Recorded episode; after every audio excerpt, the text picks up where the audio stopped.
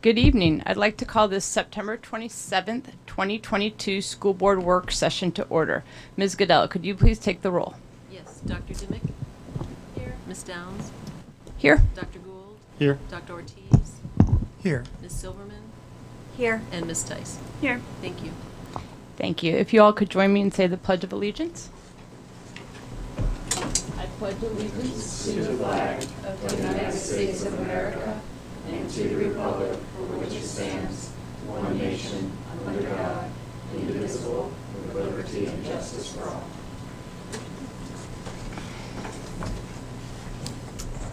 Thank you. If I could have a motion to adopt the agenda?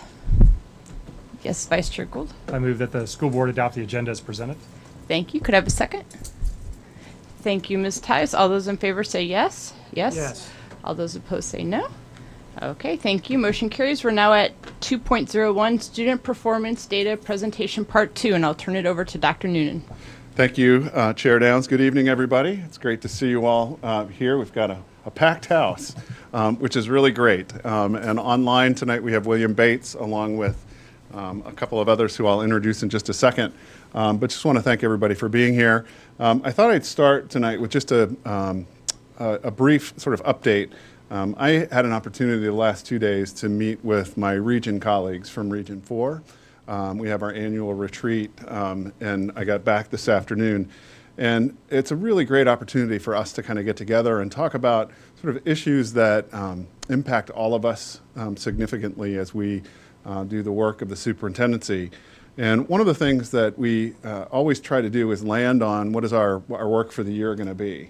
And we were all reminded um, of the power that we have to be positive ambassadors uh, in public schools and how important that is, particularly now with um, what can only be seen sort of as an aggressive approach by the Virginia Department of Education and our, our current governor to make many of us look bad.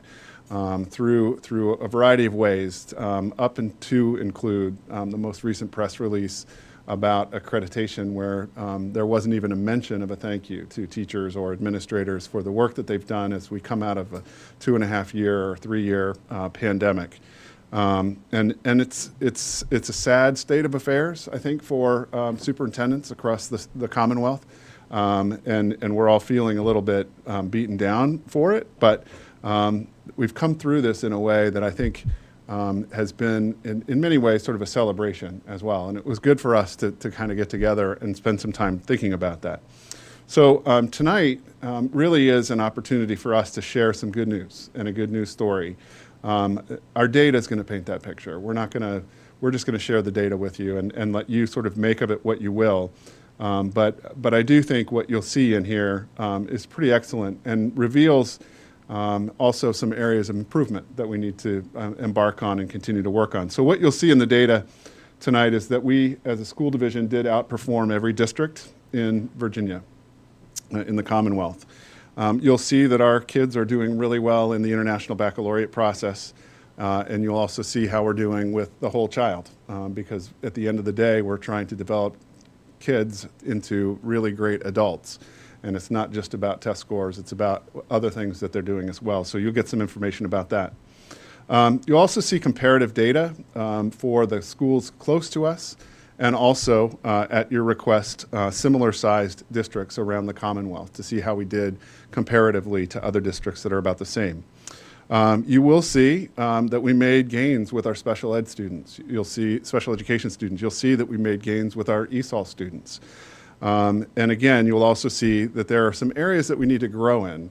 Um, but the gains and the growth really are um, a consequence of structural changes that we've made here in the City of Falls Church Schools over the last five years. And you all have been a big part of that because it's been a significant um, budget process for us over the last few years to continue to grow our, our staff, our expertise in our staff, and we can only do that with the support of the board.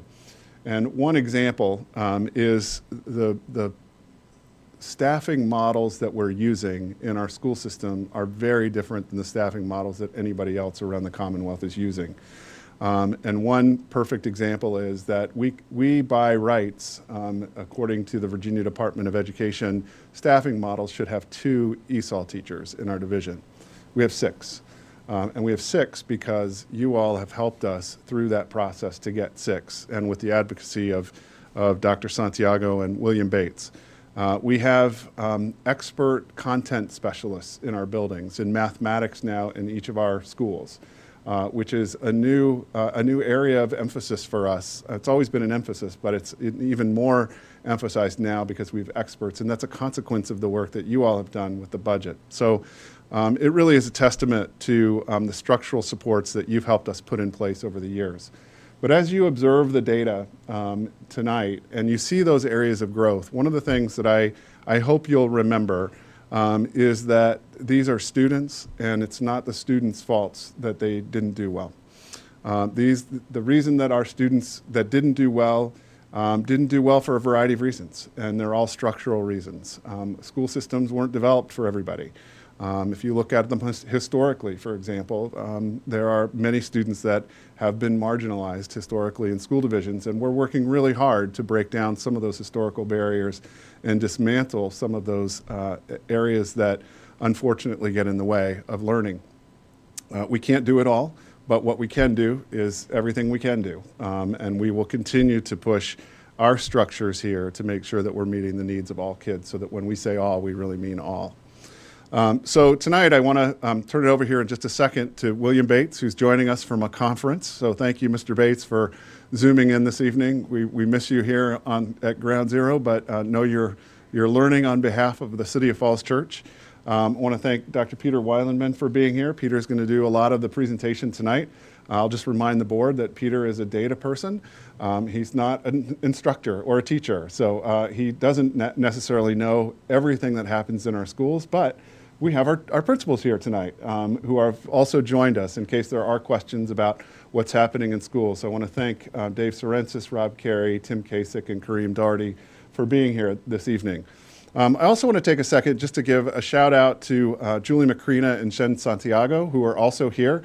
Um, there's Jen and there's Julie. Um, they also are at a conference um, in a different part of the country from where Mr. Bates is, um, but they have been integral in a lot of this work, along with um, someone new to our table, and I want to welcome Angelina Prespatino. Uh, Angelina came to us um, just about a month ago, uh, and she is uh, our new director of um, special education. Um, and she, you may remember Seamus O'Connor, and Seamus left uh, and took an assistant principal position, and Angelina has come over and joined us, and she comes with an incredible wealth of skill and knowledge. So um, we've got the team here tonight. Um, we're, again, we're very excited um, to share what we have to share with you tonight because we do think it's good news. Uh, and as ambassadors for public education, we want to make sure um, that, that we do all we can um, to, to celebrate what's positive and also learn from those areas that uh, need some support. So with that, I'll turn it over to uh, William Bates, who will lead us off, and then I'm sure he's going to turn it over to Dr. Weilenmann. Mr. Bates. That is absolutely correct. Thank you, Dr. Noonan. Can everyone hear me okay? Excellent. Oh, thank you. Um, good evening, Chair Downs, Vice Chair Gould, and members of the school board and the community. Um, as Dr. Noonan said, we are really excited to be able to um, share this second presentation um, with you. So we titled the uh, presentation Curriculum Instruction and Assessment Updates, but we know that this is the much anticipated data presentation that we um, gave you the first um, portion of back in the spring. If you remember back to the spring, we um, shared that because we wouldn't have all of our hard data or state assessment data, as well as some of the IB data, we wanted to wait until um, early in the fall to be able to, to bring that to you. And so we are really excited to do that. And as Dr. Noonan said, this is a celebration, I think, of, of the data and of, of our students as well as our staff but we also know that there's going to be some areas that we need to dig into and, and we can talk a little bit about that as well. Um, before we get started, I would be remiss if I didn't give a big uh, shout out and hats off to our instructional staff. So all of our wonderful teachers, all of our um, support staff who support kids in the classrooms, and then everyone else who um, might not be forward facing with students, but we know support students um, whether from afar or, or closely. And so that is our everyone from our school-based administrators to our central office staff, our instructional um, central office staff, as well as any um, anyone else that that provides a service uh, to our students, as well as our parents. Because when we look at some of these um, exceptional data points, we know that that can't happen without the entire village. And so this is really a, a, a testament to all of the great work that that the community has done as we've wrapped our arms around our students. We can jump into the next slide. All right. Can you go to the next slide? All right, so, excuse me. So we have our vision and our mission for FCCPS, and I'm not going to read that to you. I know our board members are very familiar with it, and it is directly aligned to our strategic plan. But what I would like to do is just pull out a couple of key factors. And so if we look at our, our mission, our goal is to support each child's needs. So we want to support their unique needs, but we also want them to develop into responsible, caring citizens, citizens who are internationally minded. And when we think back or um, even this evening, take a look at some of our IB projects, we know that our students um, are astutely aware of what's happening in their communities as well as what's happening internationally and globally. And you can see that come through in, in their projects. As far as our mission is concerned, so it's sorry, as far as our vision is concerned, um, again, you see that student centered right there in the in the first in the first sentence. Everything we do, we have to keep students at the center. And so whether that's in our classrooms as we're providing instruction or whether it's in the hallways in the cafeteria, the athletic fields or the performance art stages or the fine arts, we want um, our focus to really be on on our students and ensuring that everything is student centered again with that um, IB learner mindset in mind. There were a number of data sources that we wanted to be able to share with you this evening. So what we've done is we've kind of bucketed them into three, three parts. So the first portion of the presentation, we'll talk about our IB measures.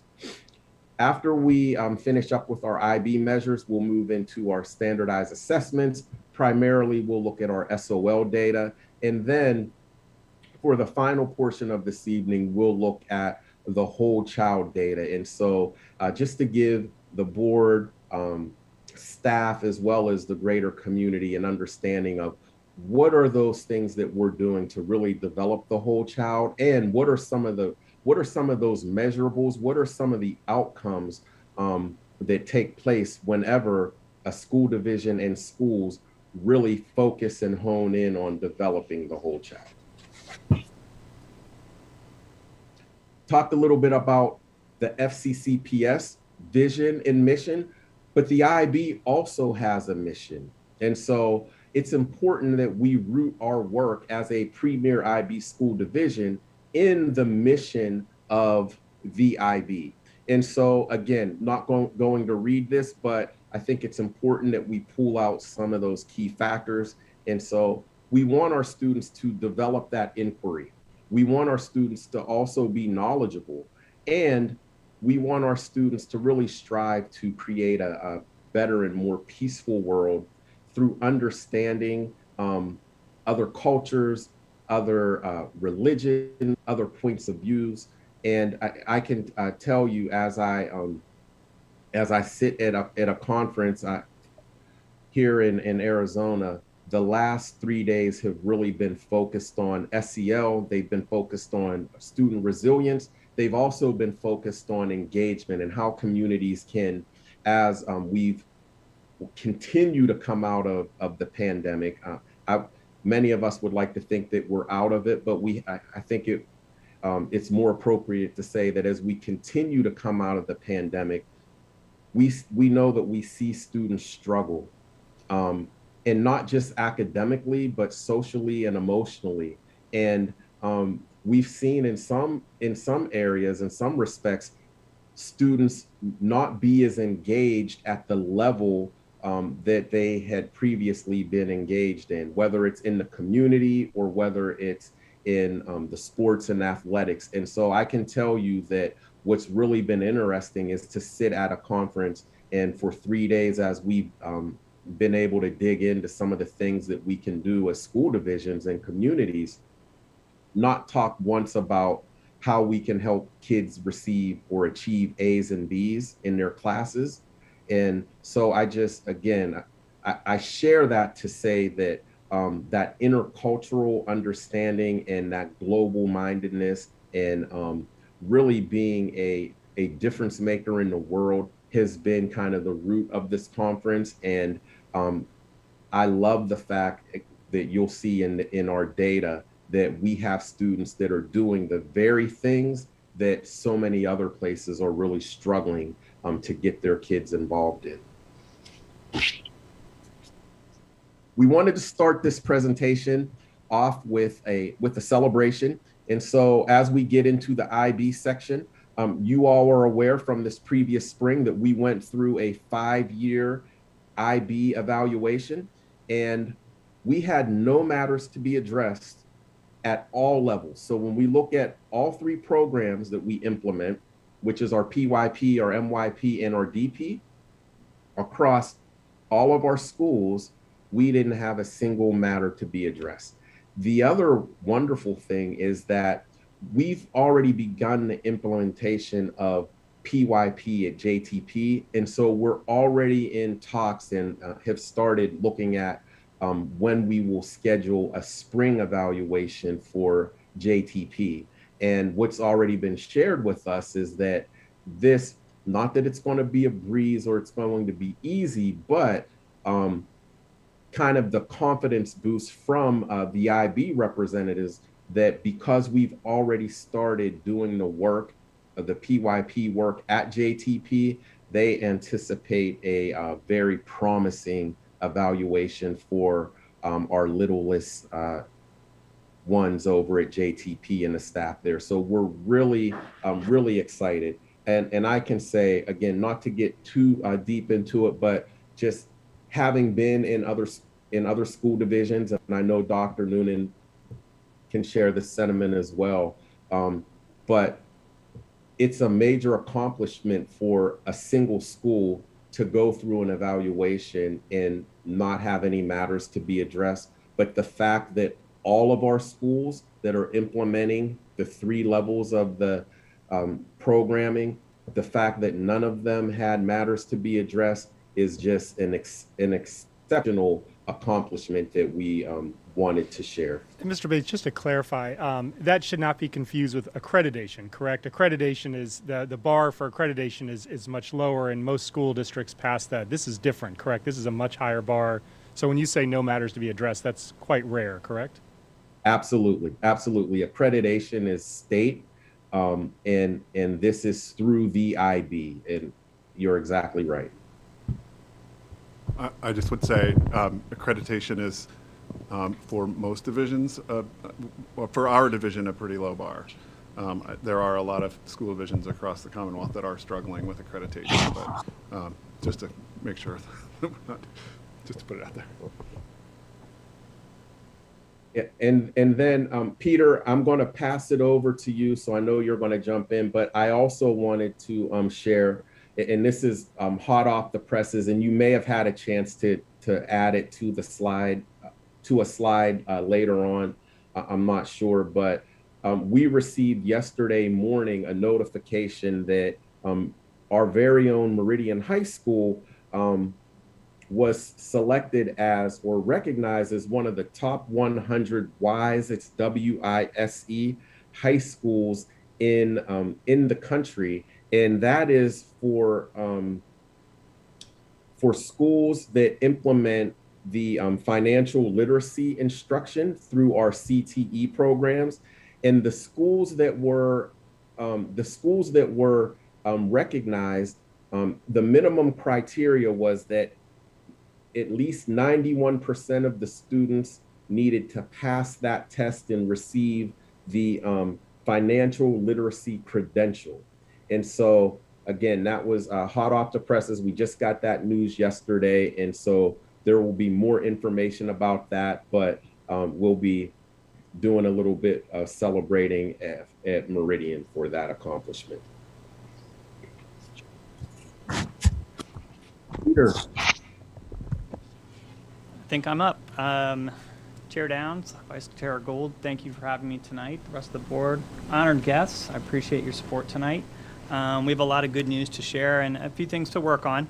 Um, but I wanted to um, start off, pick up where uh, Mr. Bates left off at, with IB. And so the next couple slides we're going to look at are just some strengths of what I, the IB committee um, found for us, and then a couple things that we really need to focus on and look at. And uh, I'm not going to go over everything because you're going to in two weeks see um, the principals give their um, their plans for their schools this year, and they'll cover a lot of the ground that's in here.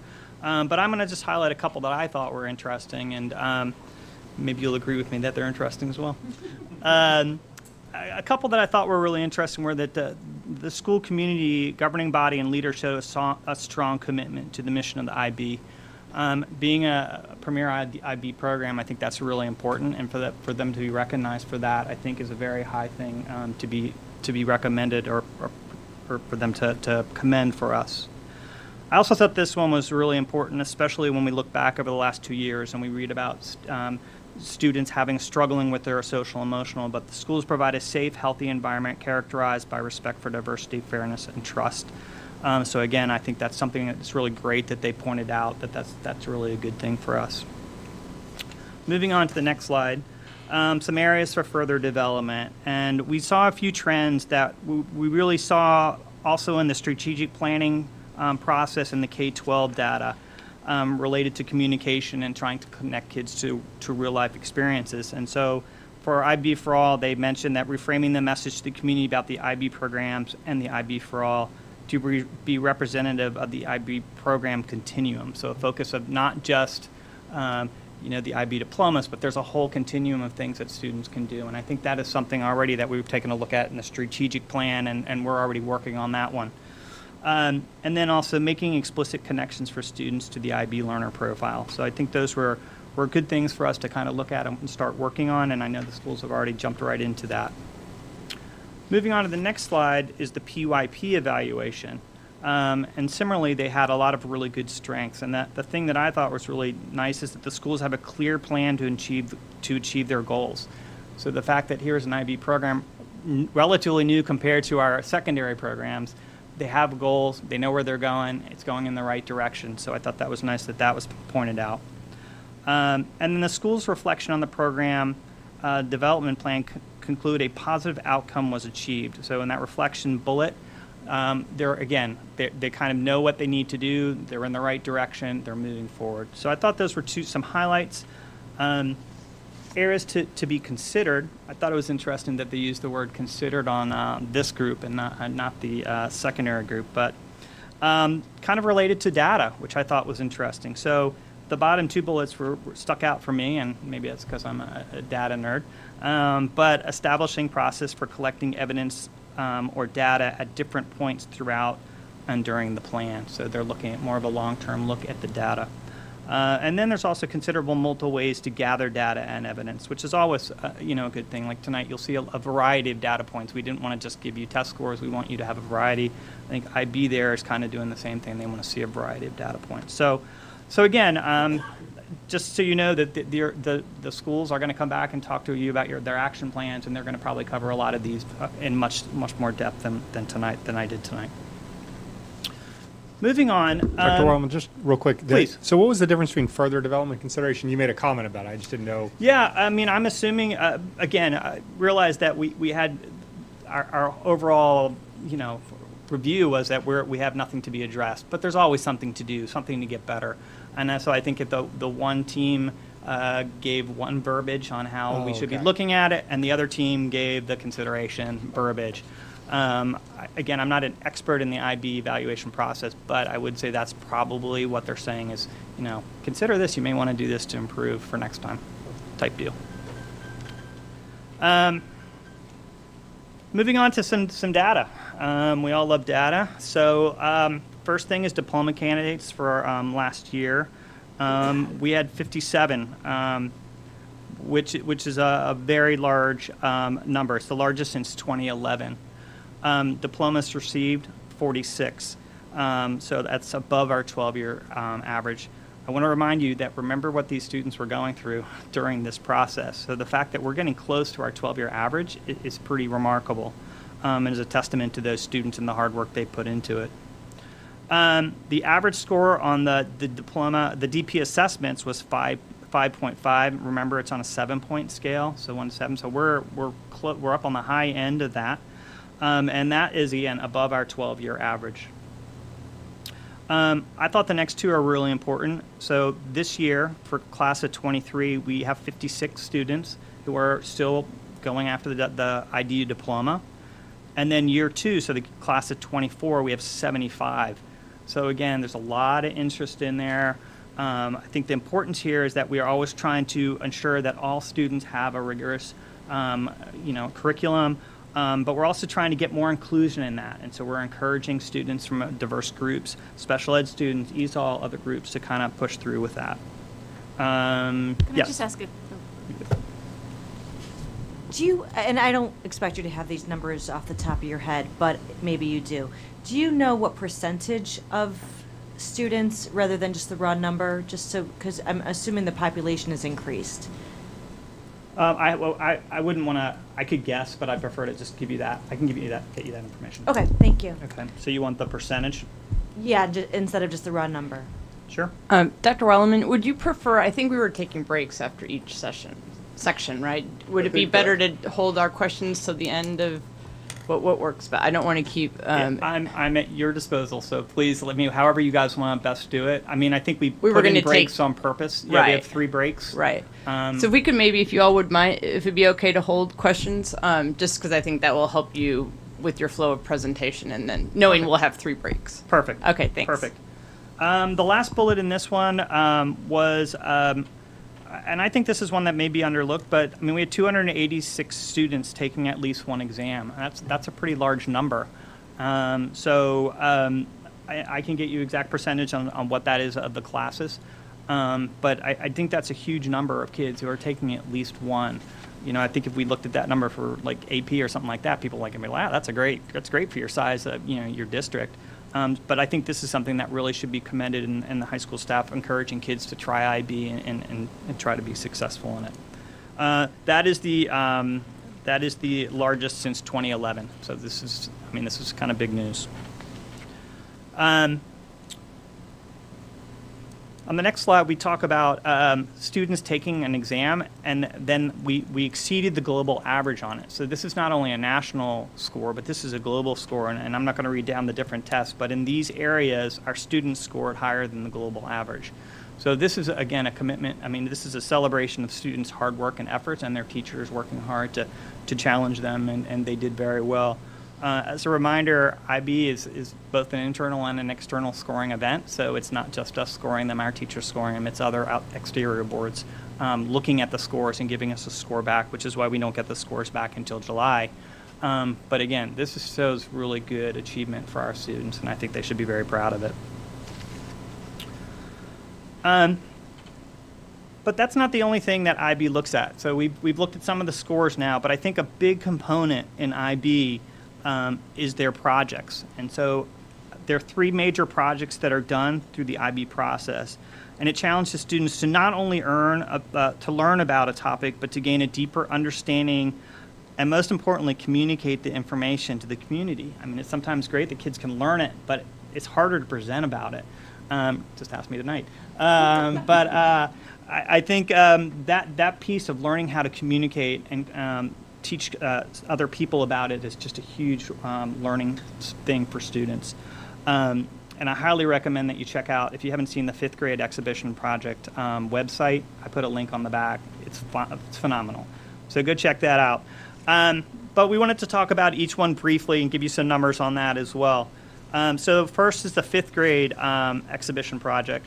Um, and it's really the culmination of a collaborative experience in the final year of their IB experience, typically fifth grade. Um, students ex- explore and document and share their understanding of issue of opportunity of personal significance.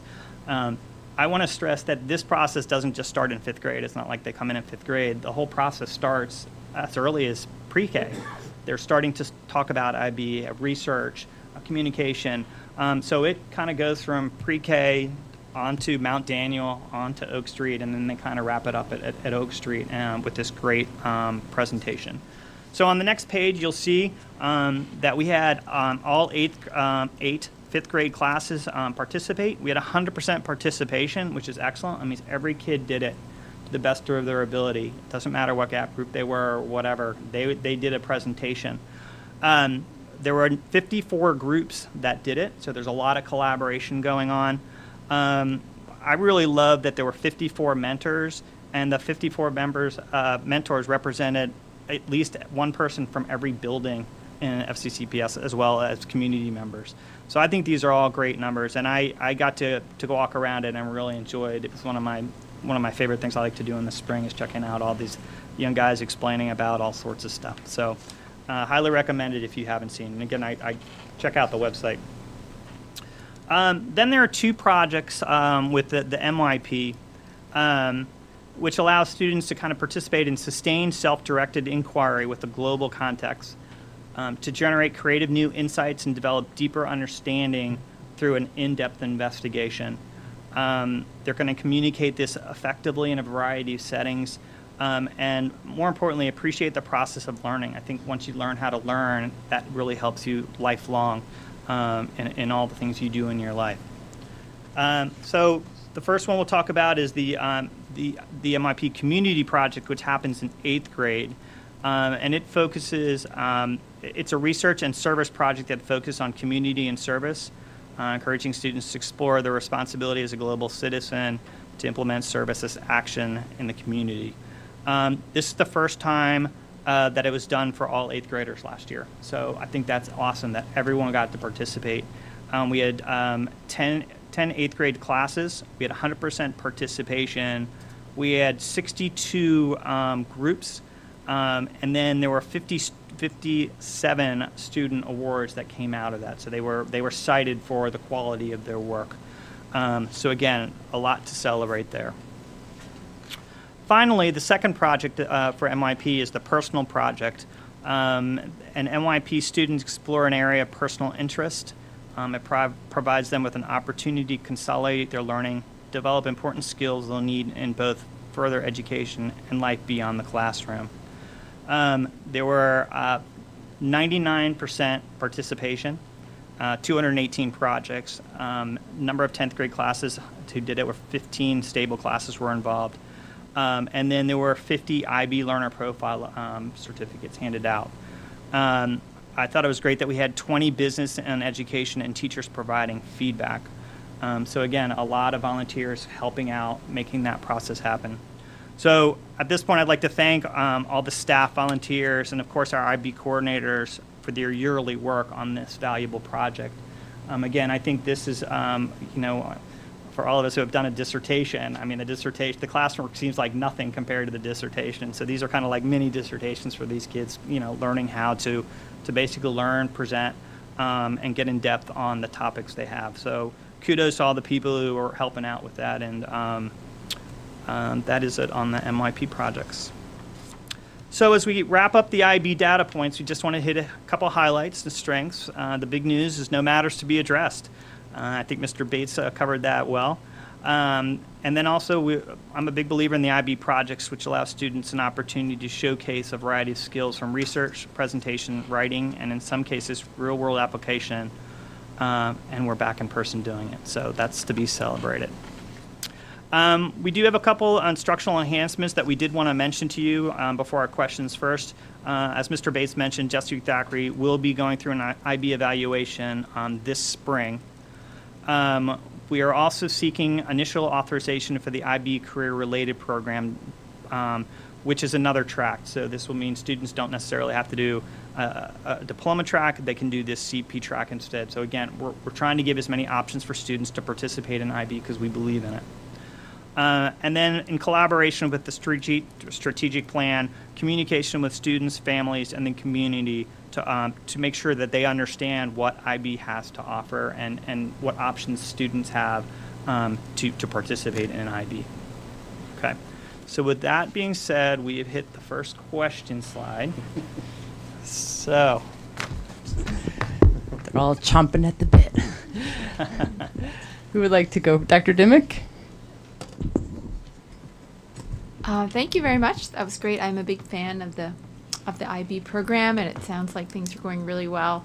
Um, I enjoyed sort of that you um, included the sort of the project focused. I, I think project based learning is beneficial for kids.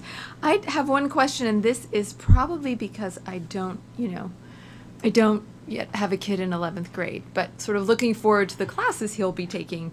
Um, so, stu- so you gave a 280 students take at least one exam. Um, and I'm wondering if you have to take an exam. So, because looking forward, it seems like every student in the high school is taking IB English, either at the standard level or at the higher level, pretty much. Like those are your English options.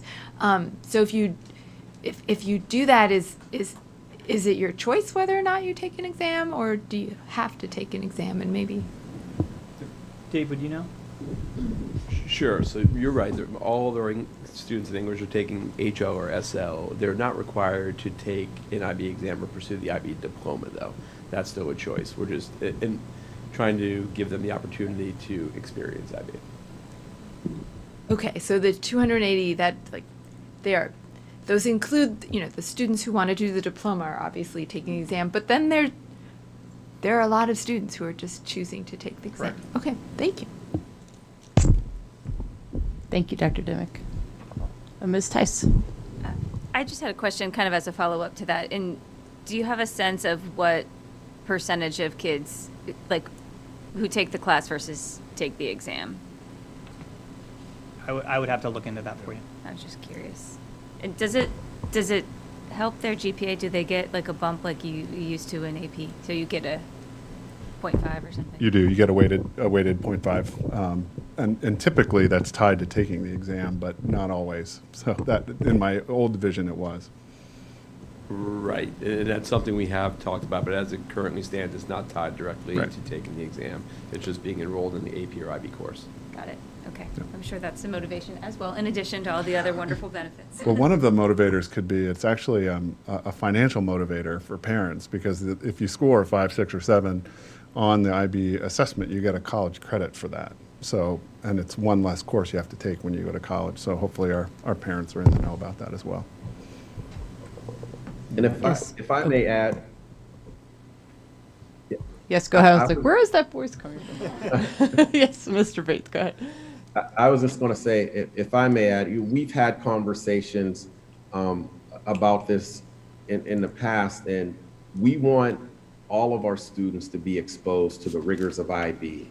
Um, and, and we don't want the exam to be a barrier.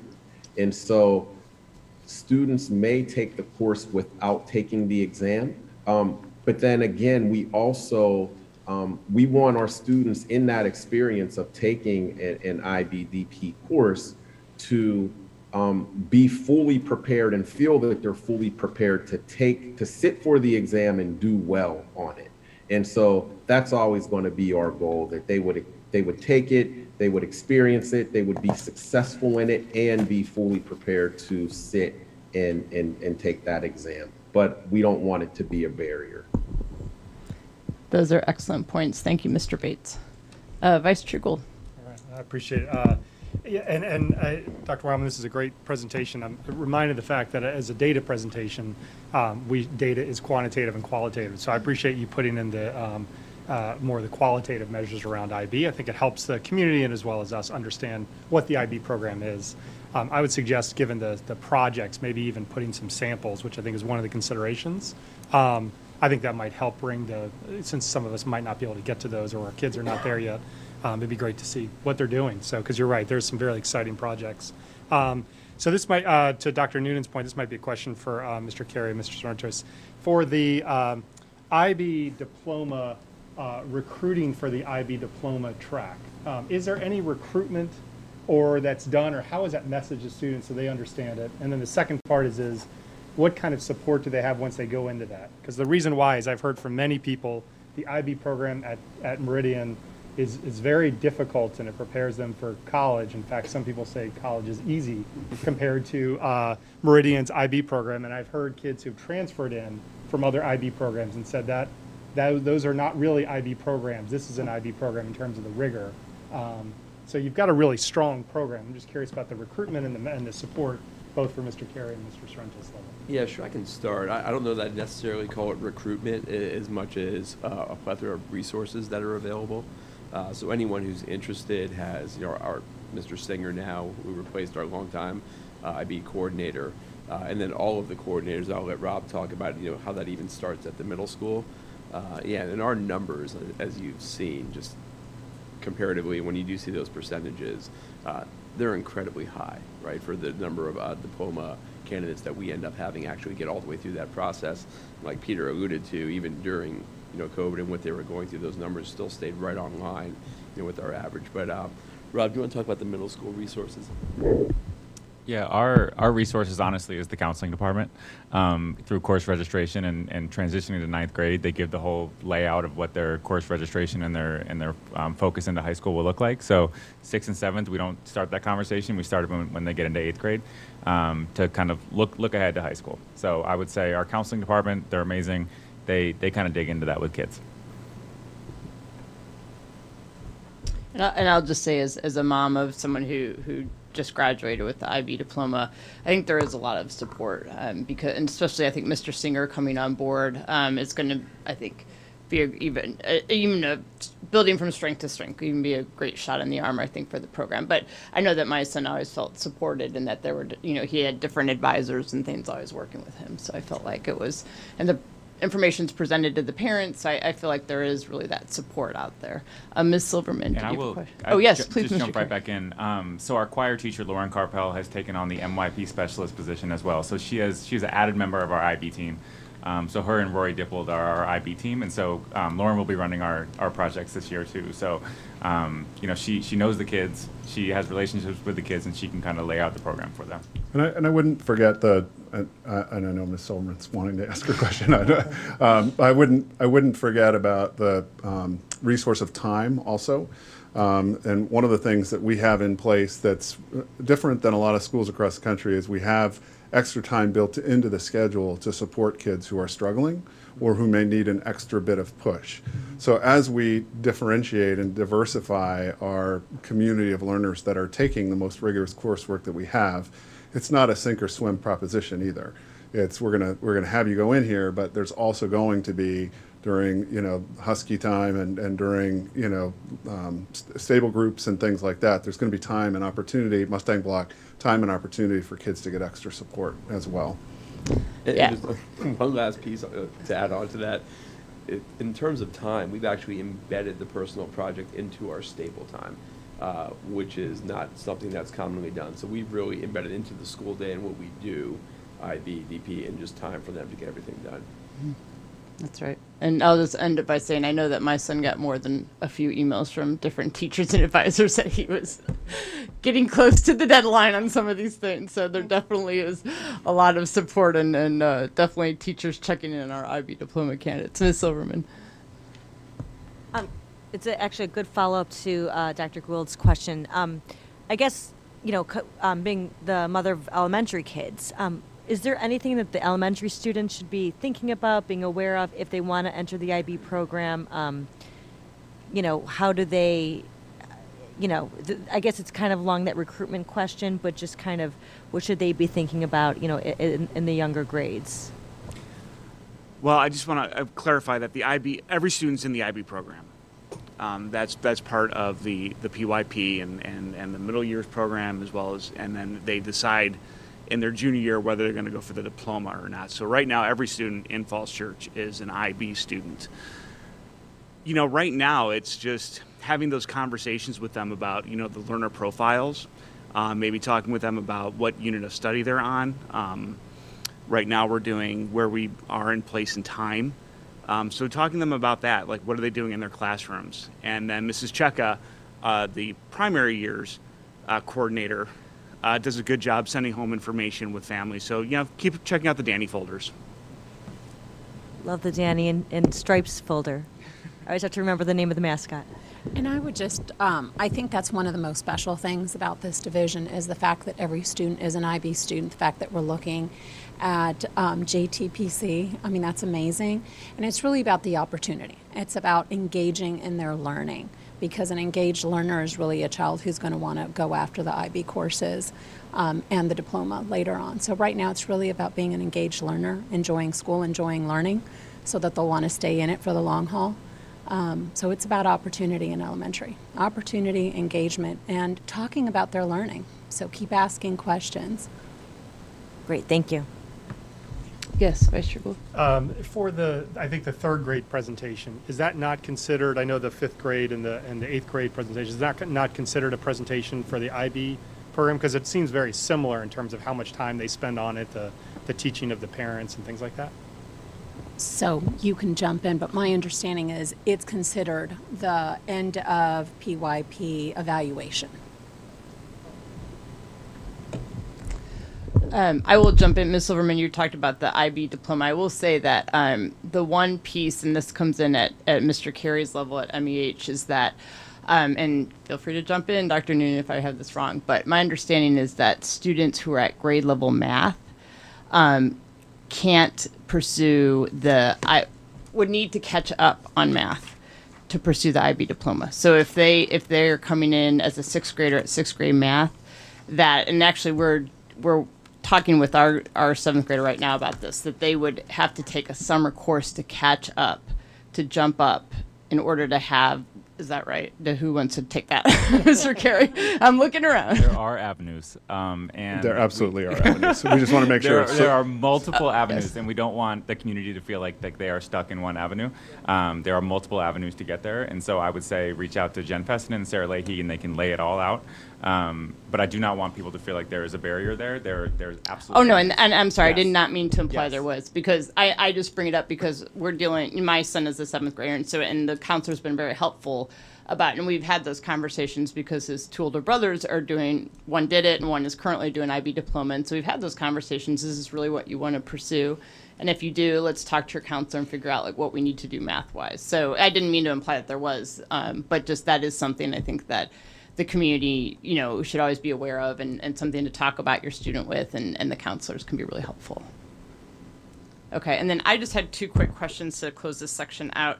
Um, on slide seven, where it talks about further development, um, I do think the communication about um, grading and how for that continues to be. I know that was one of the things I think our parents still sometimes struggle with because it's not this type of grading system they were brought up on. So I think that is, you know, we still need to, I think, continue.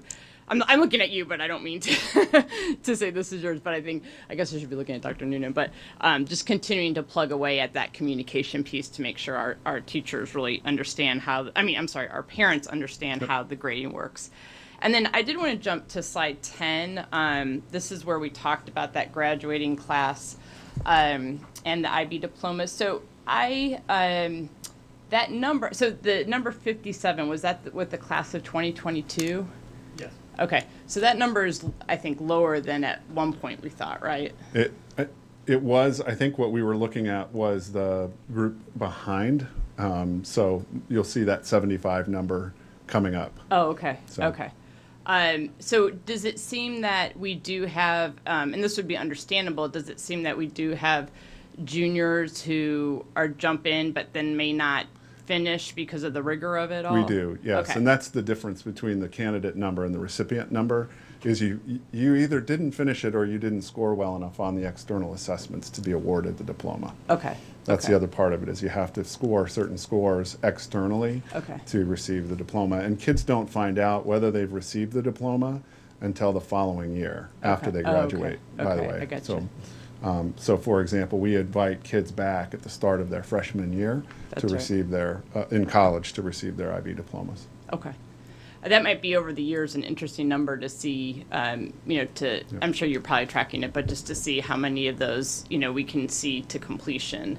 Um, that, so there's not such a big drop off, um, from that junior to senior year, but, um, but I understand it is a very rigorous, um, curriculum, so, I- and I understand your point there, just wanted to to point that out because I, I was surprised. I thought we had more than 57. And, and so- 57 is the largest we've Oh ever, yeah, we've I don't mean to say. Yeah, yeah. that's- It's, of course, it's something to be very proud of. Of course. I will say that uh, if memory serves me correctly, I think we had four students who didn't complete the last year. Okay, So which it's a is not- little bigger this year, but but just remember the pandemic really. Right. Oh, I yeah. mean, No, kids were this is dealing with a definitely- lot. And so I mean, having 46, I think is a, is a really good number. Right. No, definitely, definitely.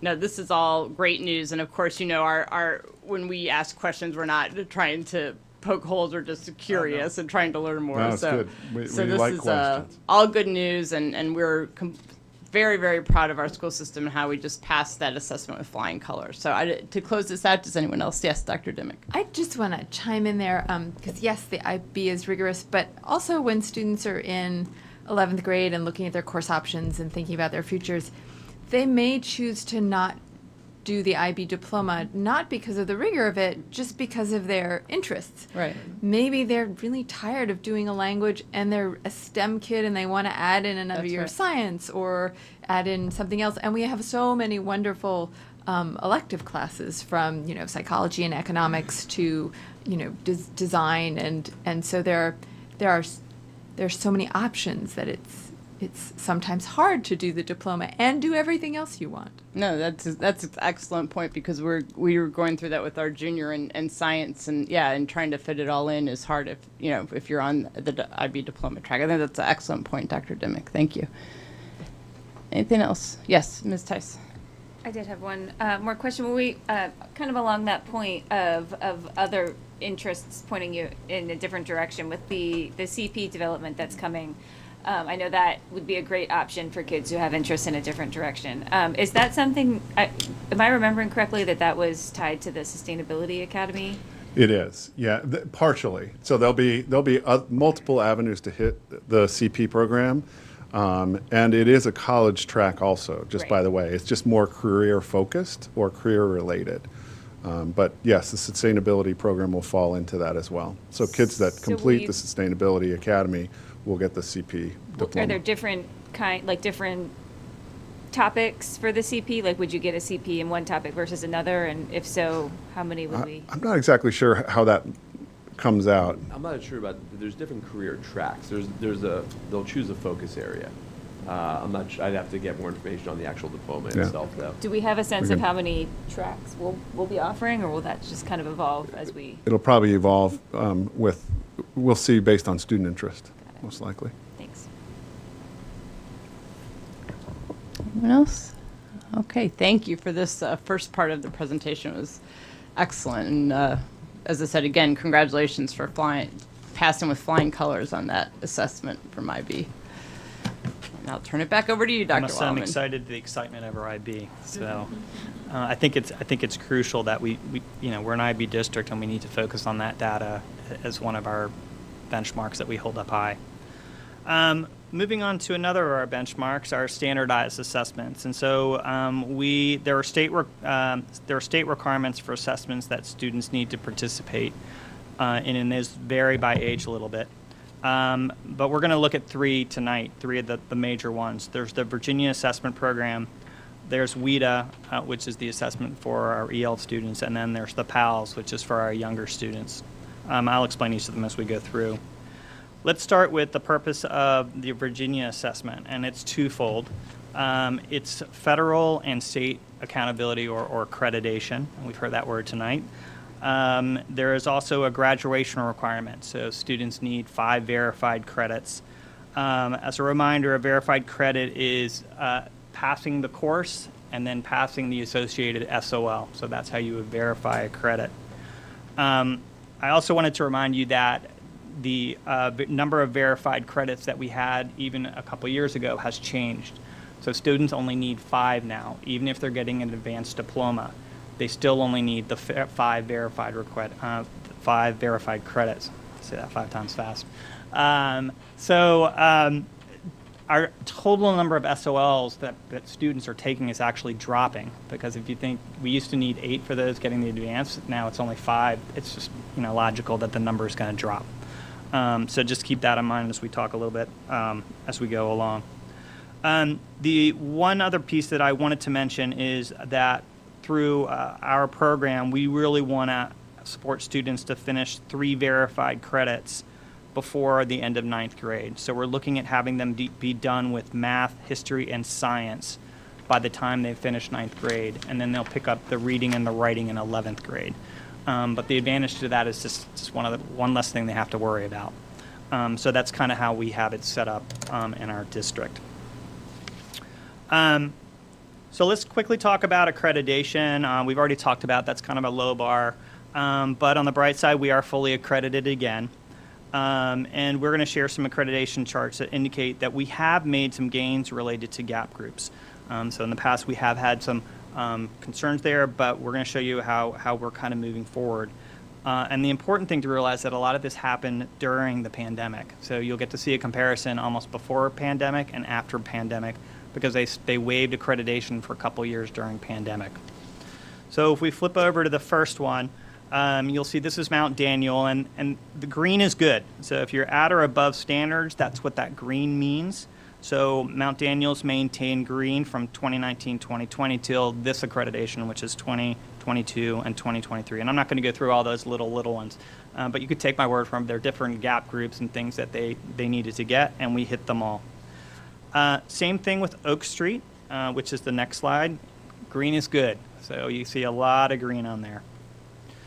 When we move on to Mary, uh, Mary Ellen Henderson, you'll see on the first one, which was 2019-2020, there was a yellow, uh, and it was for gap group English. Um, so that was an area of weakness that we had. Um, still two is not bad. It still means we're fully accredited and all that. You can have one in yellow, that's okay. But then if you look at 22, 23, it's all green. So again, we've closed that gap group down a little bit. And finally, uh, for Meridian, same idea. This one, uh, before we had a yellow uh, in math. Um, we closed it down. Now 2022, 2023, it's all green. Um, the reason we share this is to visually show you that we that we were pre-pandemic. We wanted to show you pre-pandemic and now, and that we were able to kind of even during the pandemic close down some of those gap groups issues that we had. Um, and again, accreditation, we, we say it's a low bar, but at the same point, it is a data point. And the fact that we've been able to close that gap um, is, is a good thing for us. Um, so again, we wanted to share that with you. Um, and these just came out last week. Uh, if you're interested, there's the, on the back, um, the back page has a link to the School Quality Index page, and you can look at those um, more in depth if you'd like. Moving on to the Virginia Assessment Program, which most people know is or think is the SOL, and it is, but there's also a couple other pieces to this um, that I wanted to make sure everyone was aware of. So, of course, there's the SOL exams, the pass rate on that, and it, it's an adjusted pass rate, and there are little variables that get tweaked on it for, to give us our final grade, our, our final pass rate.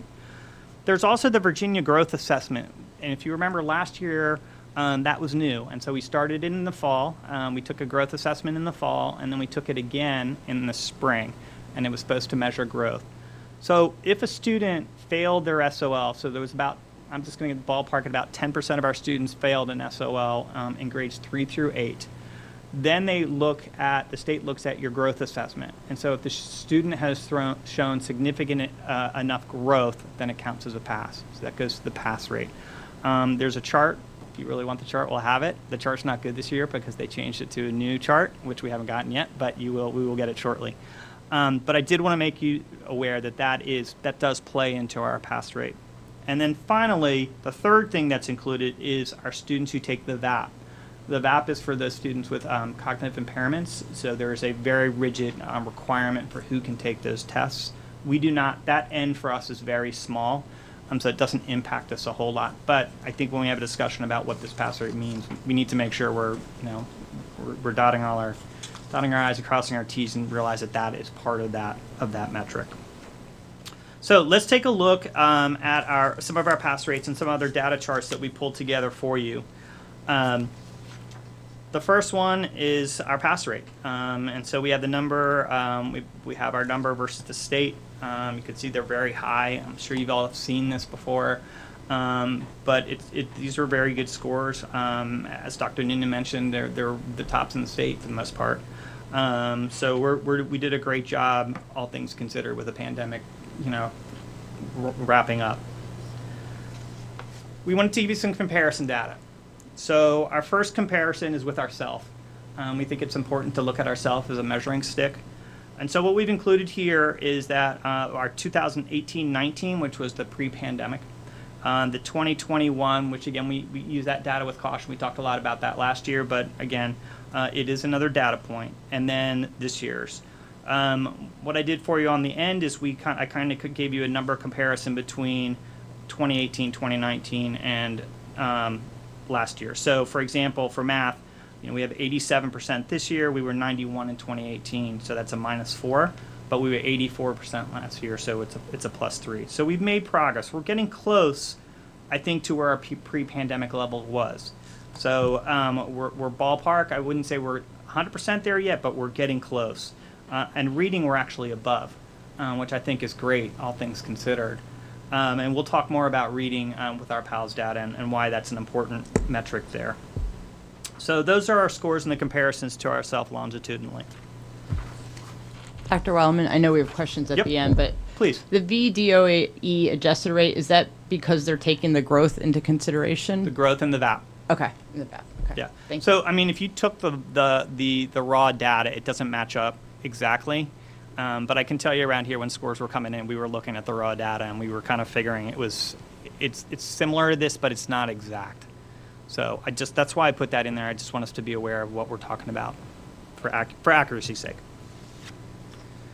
Okay, uh, state longitudinal. Um, you know, again, we, we use, it's just another data point. We're comparing against the state. Um, we continue to have a wide gap between our scores and the state. And for me, the most interesting thing here is if you look at the um, plus, plus um, data for 21 22, the gap is actually open to 19 plus for every area, um, which is the highest in three years. I mean, we're, we're 24%, um, we're plus 24 for, for writing. I mean, there's some really good, really good stuff in here. Um, so I, I think um, I think it's a very good, good, good thing that although we're this, again comparing against the state, we we we're we're really doing well. I mean, I don't know how else to say it. But I will say just a comment, very, it sort of breaks my heart that state Yeah. score from 2020 to 2021. Absolutely. That's really devastating. yeah. absolutely. Yeah, sorry. No, no. All right. So the next one, uh, the next data set we came with, um, our third comparison is against uh, districts about our size. And so what I did is I gave you, um, uh, we're around 2,500, so we looked at, at districts that were around our size. So the first one was 2596, the second one was 2088, third one was 2701. So they're all ballpark to where we are. Um, and again, we, we did very well in comparison. Uh, um, our size two, the, the district we looked at, they had very strong scores as well. Um, but again, we were a little higher in, in each area. Um, and then um, size four for reading and math did very well. Um, and but again, we, we were still still a little higher than all of them. So this kind of gives you an idea of, of, of how other districts are doing related to our size.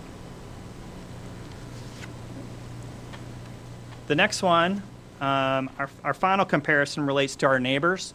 Um, and so these are Region 4, uh, other Region 4 districts um, that we compared against. Um, and again, these were a little stronger than the size um, group, except for that, that size 2 was pretty strong.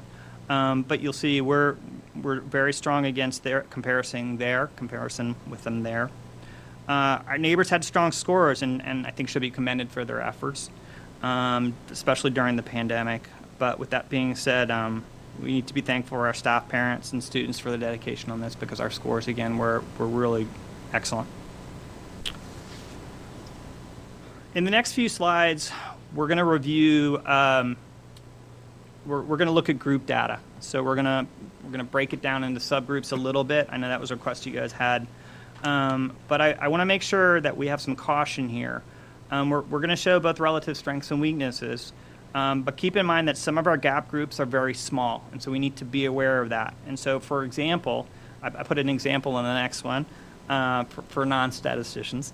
Um, so if we have 100 students and 50 of them pass, our fast pass rate would be 50.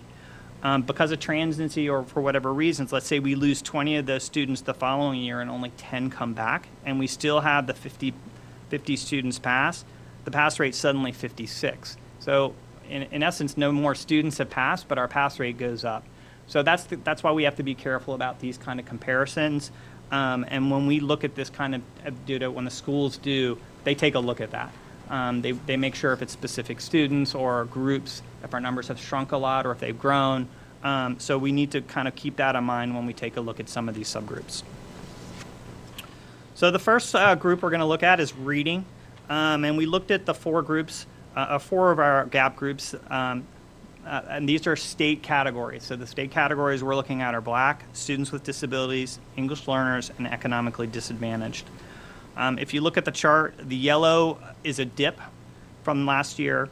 Um, the dark green is up by 10 or 10 plus points, and the light green is, is up. So obviously it would be up from 1 to 9. Um, so one area obviously here we, we have to worry about is our black category because it did dip. Um, I will mention that um, our N has decreased in this black uh, in the black category over the last three years, so that N is slowly coming down. Um, so we, we need to keep that into account uh, when we when we think about that. But it is a group that we are targeting. Um, as a side on that, um, we only got the the scores for them reported on the overall district report, not the individual school reports, because the N was too small at any grade level. Um, so that kind of tells you how small that group kind of is. Um, but again, still a concern, still a red flag. We're taking a look at it, seeing what we can do, what adjustments we can make. Um, I think the other ones are, are actually excellent. I mean, you look at the reading is up 12 points uh, for students with disabilities from last year. Uh, English learners up plus 15. Um, and I think those are all, all really good um, improvements. I I was reminded after my remarks when I started the presentation this evening that we actually have 8.5 ESOL teachers, um, not six. So part of the reason that we're able to make some inroads is we, we have certainly shored up some staffing there. Um, and that, that's great news. And uh, also with our students with disabilities. Moving on to writing, um, so you'll notice this chart is missing um, a year, uh, last year, and, and as a reminder, uh, the state waived the writing and instead you completed a performance-based assessment, which is more like a pass-fail um, type deal. Um, so we obviously didn't include those. Um, but um, we did pull the state data for this, and where all of these subgroups are above the state numbers for, for writing. So we're feeling pretty good about that. Uh, again, work to do, but making, making progress. Mathematics. Um, I think really strong results. Um, all categories went up.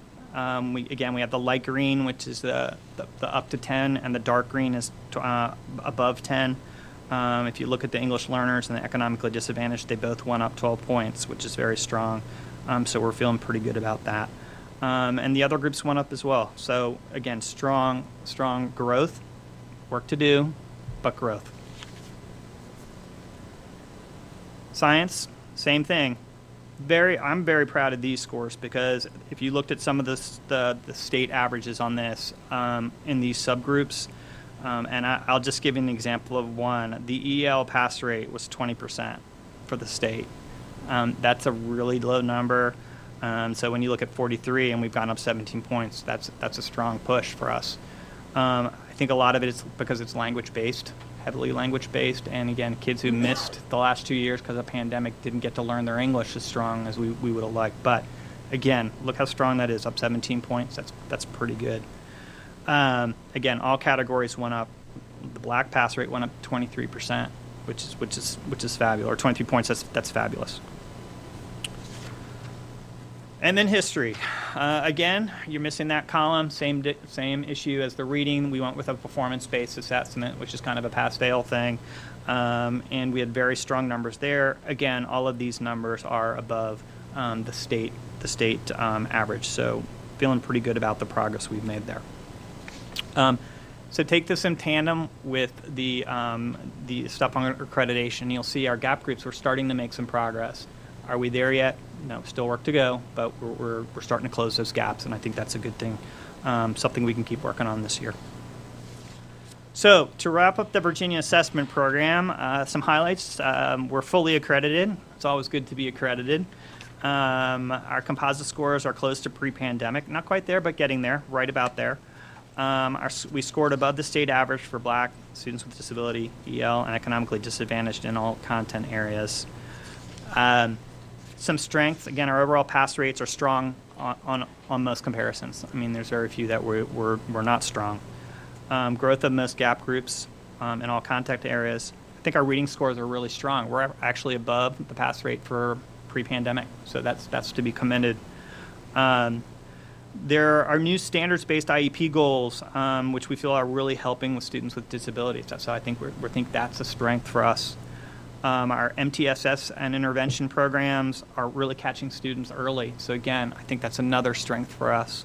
So, um, and then um, we have lots of access um, to resource for staff and students um, to help them um, during their educational career here. So I think that's again another, all these little things are adding up to, to really supports that kids have in place. What about some opportunities for, for growth? And we already talked about the black subgroup, but there are a few other things that, that were brought up. Um, we want to expand efforts to uh, an ex- executive functioning and social emotional skills for some kids. So we think that's a, that's a, an area we can look at. Um, incre- increase inclusion of gap groups and acceleration and enri- enrichment programs. So that's maybe it's a data point we can start tracking and really look at and see how that's how that looks. Um, provide parent support and education programs. That might be, you know, even if we look at IB, we can educate parents on a little bit more on that. There are other programs too that we can look at to support. Uh, and then uh, provide resources to support, ex- support extended learning at home. Um, and I can only speak for the, the gifted committee because I'm on that. We did post starting this week um, um, a new website or, or a link for parents to go to, and um, there there are things that families can do on their own. So I mean, those are th- sort of things we're looking at. Um, so those are the sort of things we'll look at to kind of see if we can increase that and, and strengthen some of those. We have made some instructional um, enhancements based on the data that we looked at already. Um, so uh, I think Dr. Noonan already mentioned this: elementary, middle, and high school math coaches. So there's one in every. They're they're they're across the board. They're in there to help with our math. Um, we had a very focused math PD for teachers grades three through eight during in-service week. It got rave reviews. Um, I, it was a hands-on thing. I thought it was great. Um, I see some nodding principals down there, so they must have heard about it. So we're pretty excited about that. Um, the science of reading training for elementary um, teachers is, has just taken off, and the teachers want it. So we're, we're trying to provide as much as we can. Um, we've added some progress monitoring tools for tiered support. Um, we are um, looking at, uh, there are collaborative instructional planning at all levels now. So we've kind of, on team levels now can plan at the same time for a big block of time, and that's something teachers have wanted for a long time. Um, and our, our- all our schools have managed to get that done this year. So that we, we feel like that's going to be a big win. Um, and then there's a specific, um, specially designed instructional matrix for students with um, disabilities. And then our secondary ESOL program is, is now becoming content embedded. So those are all things that we're kind of making adjustments this year so that we can keep, hopefully keep the needle going in the right direction. Um, we have a few others that were kind of bonus um, based on our um, ESSER money. And just as a reminder, the ESSER money is the Elementary and Secondary School Emergency Relief Act. That's a mouthful. Um, it was a competitive grant that we decided to, to go ahead and, and put, put our hats in. Um, and out of that, we've gotten a few uh, really nice programs. So we were able to expand our before school math club at Oak Street. Uh, I heard it was great. I didn't get to go to any. I, I wish I would have. I could have gotten my math better. Um, we expanded afternoon learning lounge uh, to include uh, 6th through 12th graders. Before that was just a um, high school thing, and now we've included 6th and 8th. I see some applause down there. Um, we're really excited about that. Um, we were able to use some funds to contact with BrainFuse, which is a tutor service provider. Um, and that I think is working in tandem with the Learning Lounge. Um, but I think there are other options that we can use to, to access that. Um, we were a- able to add a 0.5 academic coordinator. Uh, we were a- able to add the math specialist position at Oak Street. That was in part because of ESSER funds. Um, we were able to purchase a bunch of software that targets specific math or literacy needs. Um, so, for example, one was uh, for reading fluency, something we didn't have. teacher said this would be really good, and we've got it certain licenses for specific kids. So we're targeting specific needs on kids with some of this money. Uh, and then uh, we purchased literacy materials for preschool, and they were really excited to get those. Um, so those are a lot of things that we've already tweaked on instruction based on, on the, the numbers that we saw in the, in the in the spring. There are a few supports that we put on here that we may need. Um, we may be coming to you with our hands out. Uh, but uh, our pandemic, just as a heads up, our pandemic funding is exhausted in 23, 24. So we'll need to take a quick look, uh, a, a really deep look at what's working. Um, and if it's something that we want to keep going, then we'll have to figure out how we're going to do that. And then um, FCCPS does not currently have a coordinator for science slash history uh, to support um, like we have in reading and math. So we do for reading and math, we don't for history and science. Um, we are keeping an eye down on Richmond because the history standards, you may or may not know, have been paused. Um, and we're not sure when those are going to come out with the new governor. So we are trying to keep an, an eye on, on how that's going to look down there. Um, and so we, we may need to help uh, support whatever comes out of there. So that is the end of that section, but we'll, we're going to keep going unless you want to stop now. Why don't we just keep going? We'll get through the, Okay. the numbers and then Yeah. we'll, we'll have a good break. um, Sounds good. Before our next section. I want to move on to the WIDA access um, data, and I don't know if you all of you know, but the WIDA access is an assessment given annually to students in K to 12 to help school, school districts monitor um, the English language development of students identified as ELs and support their instructions instruction to best meet their needs and language growth. Um, again, as I said, they're assessed yearly and they exit when they get a 4.4 overall score, which to you guys probably doesn't mean anything, doesn't mean anything to me, but when you look at the numbers, that's, that moves them out. Um, just as an FYI, though, that for the four years following the time they are exited from the program, they are monitored. Uh, so you do keep monitoring them, and they can actually still use accommodations on assessments for the first two years out. So it's not like we're kind of like, got a 4.4, you're out. um, we we kind of still keep things in place to make sure um, that they can they are successful.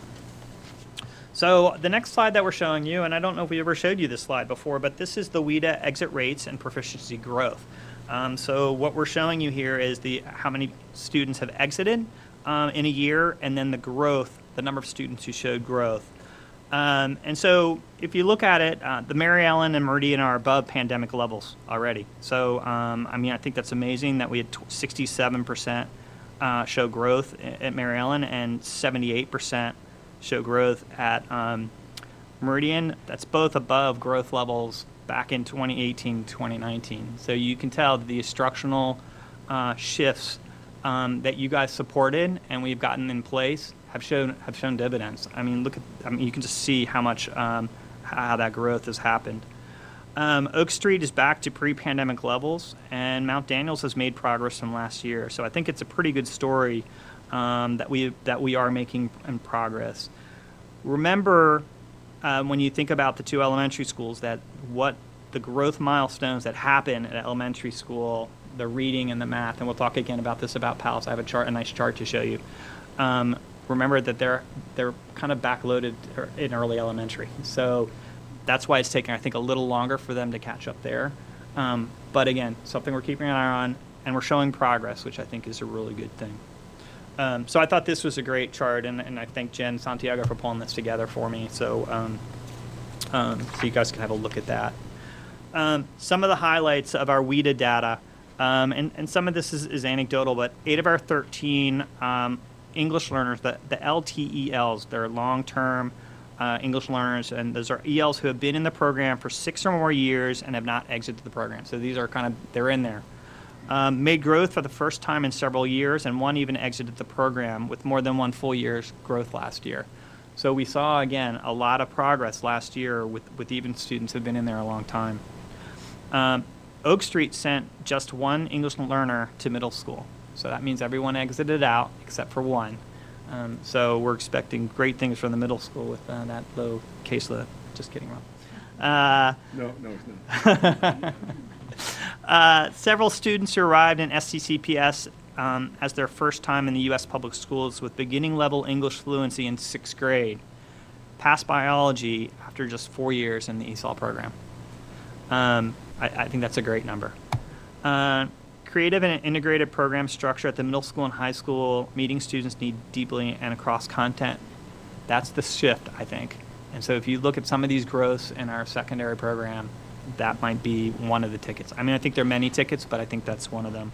Can I, can I just talk about that for a second? Because it is something that we want to try to continue with George Mason University. And in case um, there's anyone out there that doesn't know what it means to have an integrated program structure, what that means is that our content teachers um, went back and got their ESOL endorsements.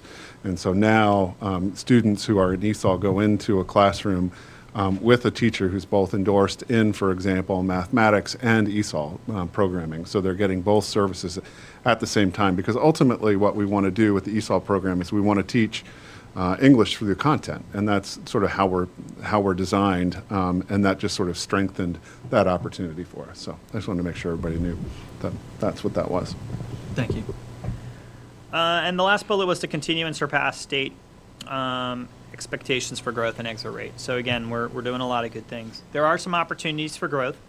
Um, we're slowly transition to a content embedded program model at the elementary school with um, sheltered English language development for our highest needs students. So we're, we're looking at changing the model down there a little bit. Uh, and then again, engage um, with George Mason University for another ESOL cohort to have more duly certified staff meeting students' needs holistically. Um, we have a few instructional shifts, um, and I think if you talk to Jen, the Ellevation one would be one that she's really excited about. So Ellevation is a data and training platform. Um, we were able to get that with our ESSER money. Uh, it does two things. One, it's a platform, so teachers can go there for all of their, basically all the EL students are in there, and they can pull all their data through that. Um, but more importantly, once you have that data, you can use the, the platform to then help um, target instructions for strengths and weaknesses for the student. So it actually helps with curricular development for, for specific students.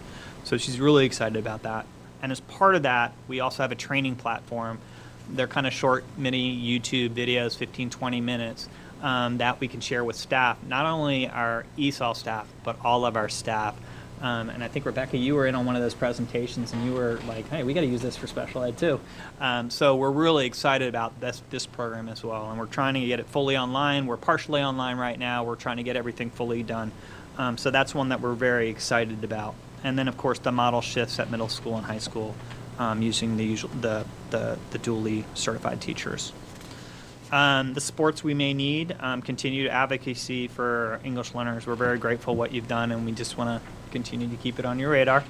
Um, and then the two-year contract for Ellevation uh, will end when COVID fu- funds end. And so, if, if it's working well, we'll want to have a discussion uh, because that's um, an expensive program. But you know, if it's worth it, we'll, we have to figure out a way to, to keep it.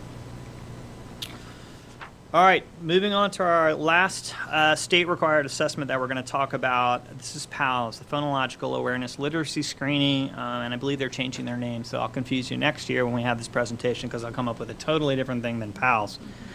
Um, I really wanted to include this first slide. Um, uh, the first, uh, the first thing is that 100% of our students are screened. So it's not. This is everybody has it from K to two. So we're finally looking into data point. Here's our elementary data point shout out.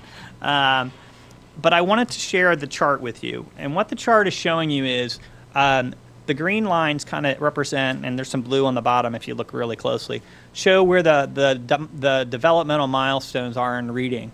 And if you look down at K and 1, you can see the highest bars are there. So that just shows you that's where the biggest growth happens for kids when they're learning to read. So when you start thinking about kids when they missed preschool, because for COVID it was shut down, or people couldn't get their kids there, or they're you know doing a, a virtual thing, and preschool is a very hands-on thing. Or you look at you know kids who are in second or third grade, you know they've they've missed their some of their major milestones. So we're playing kind of a catch-up game um, when you look at this kind of a chart. Um, the good news is um, when we go to the next slide, we actually are really recouping well. Um, so have we hit the 2019 level? Not really. We're not there yet. We're about two percentage points away. But from 18% last year down to 12.6 this year, it's again good growth, all things considered. I think the next slide is even more telling. Um, so K is better than last year, but still a ways to go before reaching our 2019 level. But again, remember, some of these students didn't have access to preschool programs, so they didn't have it. Um, number one, we're back near 2019 level. So in 2019, in first grade, uh, 10.9%. Um, these are kids scoring at benchmark or below. So that's the number we're looking at. We want that to be as low as possible. Um, 10.1% is where we are now. The next one to me is just uh, amazing, and it just, I think, shows the work of our staff. So back in 2019, we were at 26.8%. We're at 16.5% now. So it's kind of like a, an arrow where we're decreasing what we have. So these three charts are kind of all over the place, or these all three three years are all over the place. The bottom line is I think we're going in the right direction with our young kids. Um, I know we're putting a lot of effort into our, our reading programs, um, and we have uh, Ann Bellato who's doing a great job with um, our, our, our coaching and helping out there and, and really pushing the, the, the new LETRS training. Uh, so again, we're making a lot of progress um, in reading and, and, and pulling that, all things considered. Um, there are a couple standardized tests I just want to throw out. These are these are not really required, but students have the opportunity to take them. Um, we just wanted to share a few things. Um, so one is the National French um, contest, and I will tell you they've got a really cool logo. That's that's got to be up there as far as logos. Um, but we had uh, we didn't have any uh, platinum awards, but we had one gold award, which is 95th percentile of, of students who took it. Um, we had four who had silver award, which is 94 to 85 percent of, students who took it. We had bronze awards. We had seven, uh, which is 84th to 75th percentile, and then uh, and uh, there are I don't know I don't speak French very well, even though I took it. Uh, I think it's called the Mention d'honneur award. Um, we had 24 students fall in that range, so 50th to 74th. We had 69 students participate, so it's a pretty good number that that scored pretty well on this um, external um, contest.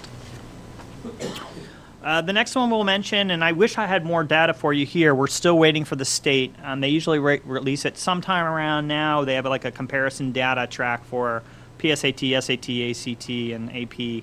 Uh, but we have heard that um, we had College Board announced that we had three National African American Recognition Awards, and we had seven National Hispanic rec- Recognition Awards. So I think those are really good um, awards for us to receive, or our students to receive. I didn't receive them, but they did a great job to get them. Um, National Spanish exam. Um, we had a, a, a, large number of students receive this, and I'm not going to read for, through each one. Level one through level six, they all took the test, and uh, we had different students scoring uh, and, and, receiving honors on that. So again, another good shout out to those students. That's a lot of data. So why don't we take a break, and what questions do you have for us? Thank you so much, Dr. Weilenmann. Who would like to kick us off? Yes, Ms. Tice. I have a couple questions for different categories, but I'll start just the most recent topic with the PALS chart. I was just looking um, back at slide 54 where we're in the K-12 below benchmark rates.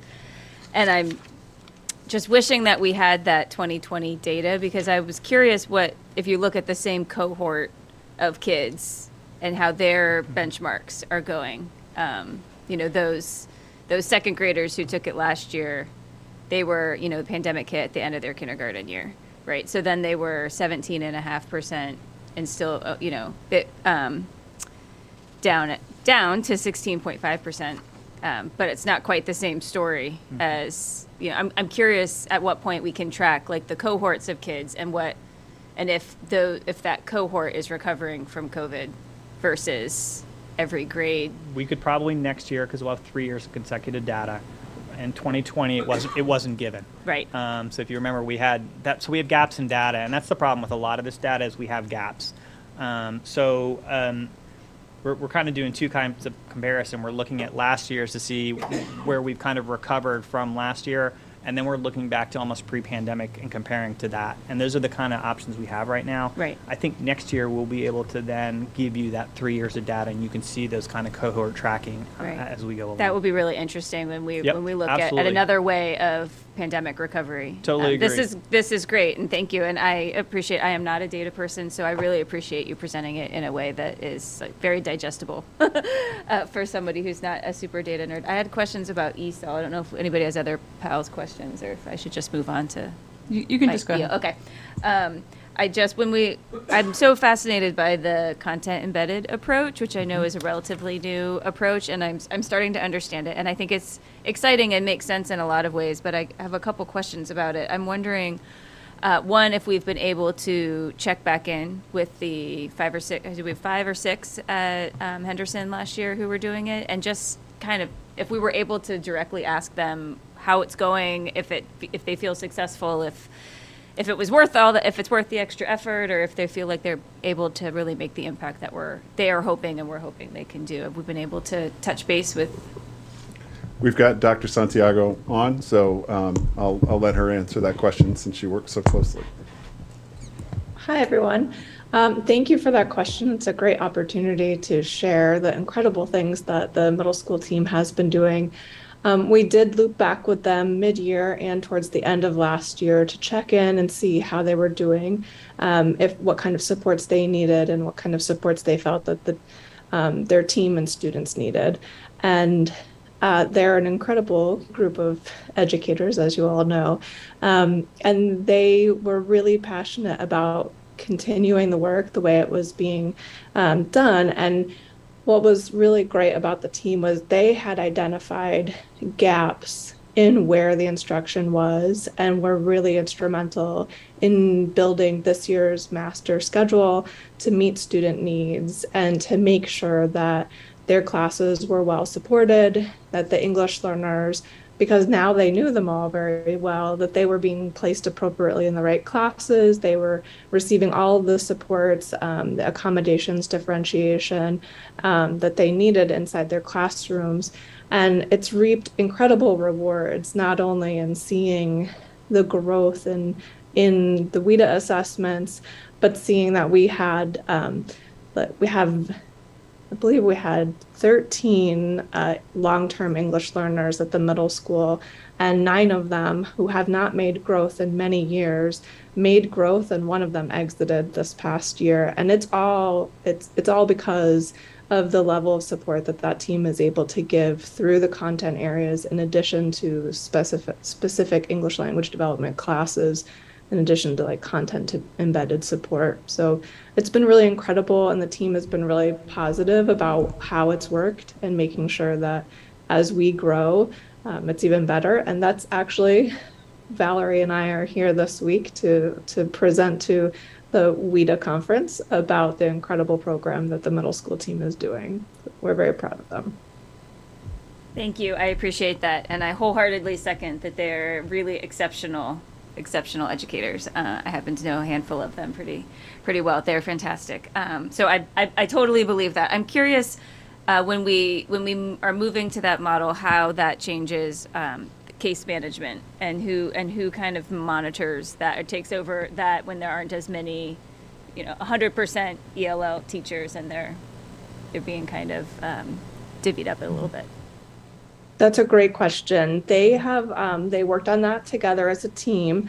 Um, so we know that Karina Avila is full time ESOL, and then the rest of the ESOL te- the rest of the ESOL staffing is spread across several teachers. So it is proportional toward to um, to the person's um, engagement in the ESOL program, but also it's based on they've really divided the team um, across great t- grade teams so that they can support each team with their with English learners on their team. So they wanted to make sure more so than that it's proportionally spread out across people's um, access and work inside the ESOL program, but they were more concerned that making sure that the people who were the case manager for the students were the teachers who saw those students most frequently. So they've really gone beyond just thinking about um, how many students each one of them has and is thinking more about we want to make sure that I'm case managing the students that I actually teach, and I'm not case managing students that I don't come across with. So, one of the ways they've balanced that is that for our, our exit students that we monitor, we don't provide active services to exit students, but we do check in with their content teachers just to make sure like everything's going okay, making sure that they know what kind of accommodations they can still receive on their assessments. And the exit monitoring really that um, that caseload managership is more heavily on Karina's caseload and less on the rest of the teachers. So these staff, as we've as we've said, are amazing. But are they? Do they have fewer preps? Do they get paid more? I mean, this is it's a that's a massive lift to think that some of them are not just um, providing these additional services, but then also serving as a as a case manager to you know a handful of, of students. That's a pretty it's a pretty heavy lift. What how are we supporting them with that all those added duties? So it does sound like it's a, a, heavy lift, but when we actually break it down on how many English learners we have at Henderson, we only have 20 English learners at Henderson that are receiving active services. So across the five, six teachers, it's at a most of five students per stu- per teacher, and the level of work for like the caseload managership is they're writing one ESOL plan at the beginning of the school year and talking to the other content teachers who they're already talking to in their team meetings, and then just checking in with the with the um, exit students with their teachers, which they're already doing on their grade level teams.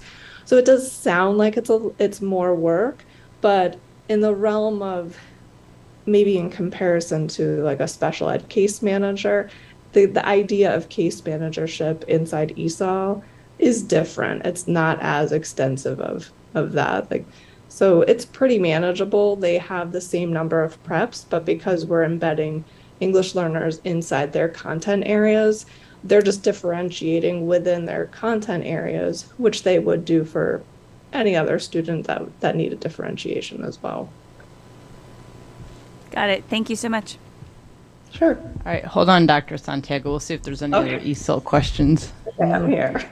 Uh, well, I have one. Um, can you remind me? Um, so, uh, English language learners, they t- are taking the SOLs, and it's there's no different standard for them, even though English is not their first language, right? Correct. There are a couple accommodations that, um, well, there's a lot of accommodations students can receive in order to take the SOLs. Um, the, the not so great side of it is uh, if we had an English learner who arrived maybe three days before the math SOL, regardless of their level of English fluency or time inside that math class, they they need to sit for that math SOL. Same with the science SOL and other content areas. So we could have a student who's brand new to the country, brand new to English, and has not taken any of that content, but Virginia requires them to sit for that SOL regardless. So it's not awesome. Um, then they can essentially attempt five questions, and if they struggle through the five questions, we can shut the test down for them. Um, and for reading, they'll get a one-time exemption within their first 12 months of arriving in the school. So again, if a student arrived the day before the reading SOL, that would be their one-time exemption, and they would have to take the reading SOL the following school year. Um, and they get a one-time social studies exemption that they can use in fourth grade or in eighth or seventh grade here. Well, it's it still seems unfair, and it can, to me, it would seem like it'd be very disheartening for a, a student who already is probably shell shocked coming into the country and having to sit for a test in a foreign language. Uh, Has there been any? Um, I feel like I remember reading about this that there might have been some lobbying um, or something that we've been trying to do around this. So um, since my since 15 years in ESOL, I've been uh, we've been advocating for a change in how we how we uh, have English learners engage in SOLs. I'll say, uh, but we did last year, I believe, in the in our lobbying package, we were. Um, I think Fairfax County and some other larger divisions in Region 4 have also added in um, comment and like adv- stronger advocacy to the state to say that something something needs to be done. There needs to be an alternative pathway, or at least some more exemptions or time in country before we're we're making students sit for. I mean, if you just think about the eighth grade science SOL, it's a three-year science SOL. And kids need to take it if they arrive two days before the test. Okay, thank you. Well, we'll definitely, when we go through our legislative package again this year, we'll make sure that that's in there and try to, you know, beef it up as much as possible. So thank, you. Thank Any other uh, questions related to ESO, you can come back around, but I just thought as long as we have her on the screen, if there's any other useful questions. Okay. All right. Thank you so much, Dr. Santiago. But don't go because I'm sure we'll we'll come back to you at some point. Um, does anyone have any other questions on this section? I'm sure you all have lots of questions. Vice Chair Gould, I'll, I'll go with you. I just have five. Uh, I wish I was kidding. Uh, uh, first, uh, I would say that look, and I, I, obviously enjoy uh, data presentations, but I would say looking at all the data from this, um, one of the big takeaways, and you mentioned this before, is the, the lack of significant drop in the uh, in the the um, the COVID uh, year, and I think we're all waiting for that. We're all holding our breath. Um, and clearly that that you know there is uh, you know some kind of drop and that's expected but i think in comparison to not just state and district trends but everywhere um, and i think that that you know i mean we're going to look down the, the the end of the table at the school leaders that are really you know motivating the teachers to pull them together to stay focused on that that is an, an incredible task that i don't think that as much as we love the data and the charts um, we, you know, it does not uh, it does not tell the whole story of probably the amount of hours, which is a more important chart, and how much time those teachers and the school leaders spent um, pulling and motivating and keeping morale at a level that is really unique to Falls Church City. And I don't think we can ignore that. I don't think we'll ever know that. We'll never have a chart on that. So clearly to, to the, the leaders down at the end of the, the, the, the, the table, um, high, high, high regards and respect for what you all were able to do with your, with your staff. Um, the, uh, I'd also say, Dr. Weilenmann, I, I do appreciate your presentation in terms of the cohort-based comparisons. Um, I, really, that helps us. I think we all know that we're job with trying to pull that out where you could. So I appreciate that effort. Um, the, I would say from a suggestion standpoint, the SAT, PSAT, ACT data, given the trends and how that is used in comparisons, that is probably not going to be a worthwhile comparison. I know you said you might want to do that. Uh, I, I, would suggest, uh, you know, and I would turn to Dr. Dimick as well, that might not be a useful uh, metric. I, I, really appreciate all the other metrics that you've used, just given the trends away from those, um, those data sets. Um, the question I have about PALS data, uh, and I don't know what slide, I don't know if this is numbered. Um, I think it's, which one? 54.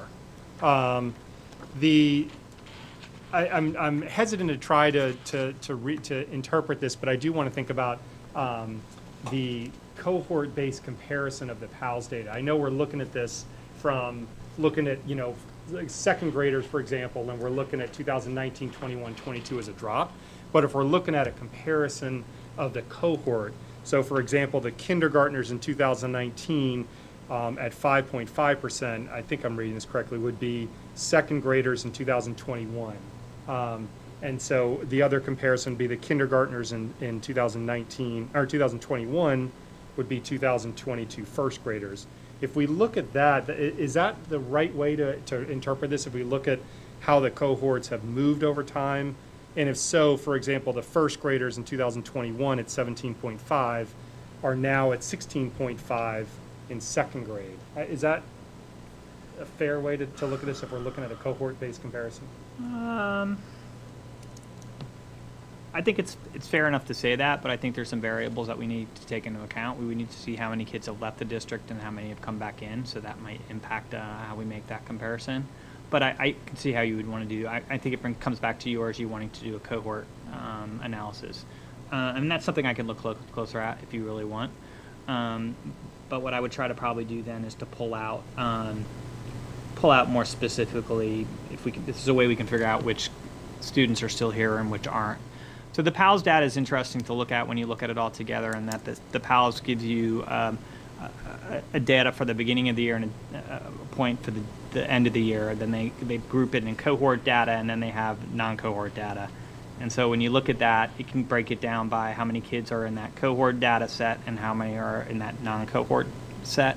And so that would impact some of the interpretation on it, um, which is why I'm hesitant to say, yeah, that's a great idea. Because I could probably pull that and we can get a little more in depth on how many are in our non-cohort, non-cohort set, if that makes Okay. sense. That makes sense, yeah. And I, yeah, and I- obviously students are coming in and out. I imagine our Yeah. retention rate is probably stronger than some other districts. So, a- and compare, I think just in terms of a visual like this, we might want to think about doing that just so we're not, you know, especially for people who are looking this to see it. Second graders, there's a drop over time. Um, I will. I'll try to get it for you as soon as I can. I will tell you this data just literally dropped. I want to say like Friday, last Friday. So, but I'll try to churn it out. But I want to be accurate. So give me a week or so, and I'll, I'll try We'll, to pull. we'll pull go a through all the for you. questions and sort of figure out which ones are low hanging fruit and which ones are a little bit more difficult. That sounds great. Okay.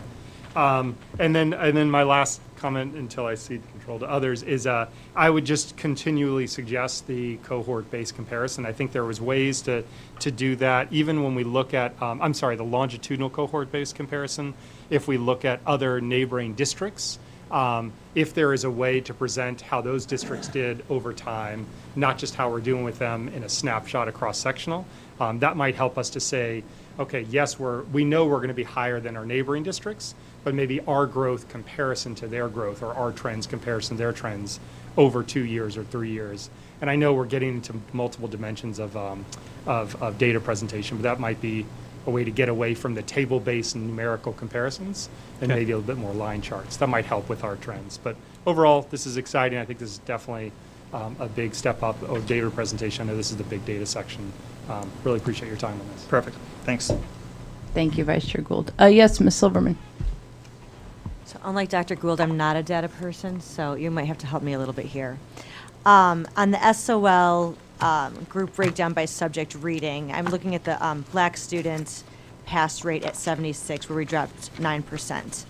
You also said that the N dropped as well, I believe, which is Yep. probably the most disheartening part of your presentation, which is nothing that we, uh, or I, I don't know if there's anything, if anything we can do um, as a school board to increase that N, but that, you know, having that drop is disheartening. Um, because the N dropped, and again, you're, you're the math person, I haven't taken math since senior year of high school, um, that means that if the N had not dropped, our pass rate would have been worse. Depends that if the correct? student's passed or not. Okay. So I can tell you that from um, in 1920 we had uh, 92 students. Now we have 83. So if we took those kids, those nine kids all passed, our pass rate would probably go up. But you can't really make that assumption. I mean, theoretically, you could say, well, like, you could figure out the same pass rate and you know do some sort of analysis that way. Yeah, okay. But I think you just when the numbers start getting smaller, it, it just becomes very tricky on just making those conclusions. So when you make those sort of comparisons, that's why I say we, we need to take them with caution and realize that we have other vari- variables at play, um, and then go from there. Um, No, that makes Hope that sense. makes Thank you for ex- explaining that, because I didn't want to read into it incorrectly. Yeah. So thank you. Thank you, Ms. Silverman. Um, if I can jump in here real quick. So, Dr. Weilenmann, of that group, um, just so we have um, an idea of numbers, so we're, we're talking about um, when we're looking at the black students, students with disabilities, ESOL learners, and the economically disadvantaged. How what is that number, approximately, if, if you have it? for each group, it yeah, the total. Like, are we talking like 200 students So or? for uh, for black, it's under 100. Um, for students with disabilities, it's under 300. For ELs, it's under. So the ELs is a little different. Remember, these are Right. the kids not only getting services but are being tracked for those four years Mhm. after. Um, that number is under 200, um, and our economically disadvantaged is under 200. And those are our current numbers. Um, all of those numbers are going down. Okay, thank you. Just wanted to get the actual estimate on, on the actual number on that. Um, yes, Dr. Dimick, did you have a question? Yes, thank you, Chair. Um, thank you for the presentation. Um, I enjoyed sitting through data presentations, um, and it seems like we are doing well. Um, I just, um, I perhaps in past meetings, I I didn't express myself in a way that could be well uh, understood. I guess I Falls Church is really unique. So. 79% of Falls Church residents 25 and older have a bachelor's degree, compared to the state level of 39%. And even compared to our neighbors. In Arlington, is also pretty high, 75.8%, and in Fairfax, 62%. our poverty level is also super low here in Falls Church. It's at 2%. Arlington's at 6%. Fairfax is at 5.3 and the state is at 10%. Um, and I share this to, um, I guess, I, comparing us to similar sized districts to me isn't as meaningful as comparing us to districts that have a similar socioeconomic makeup, since socioeconomic status is a large predictor of student achievement. Um, so I guess I wonder, you know, with with the S2 and S4 are they are they similar to us in sort of socioeconomic makeup? And then also looking at our neighbors, I know that our neighboring districts are maybe not so similar to us. And so I guess I will again ask if we could compare ourselves to perhaps similar schools. I mean, the last I, I have only poked around in SOL data once, but it does seem that there, if you take the sort of socioeconomic status and use a proxy of free and reduced lunch, and you know that what a school's or a school district's sort of free and reduced lunches, you can find similar schools in, say, North Arlington or parts of Fairfax that have similar demographics to us that may be better comparisons than comparing us to a district that doesn't really match our district. So I guess I will again um, ask for that.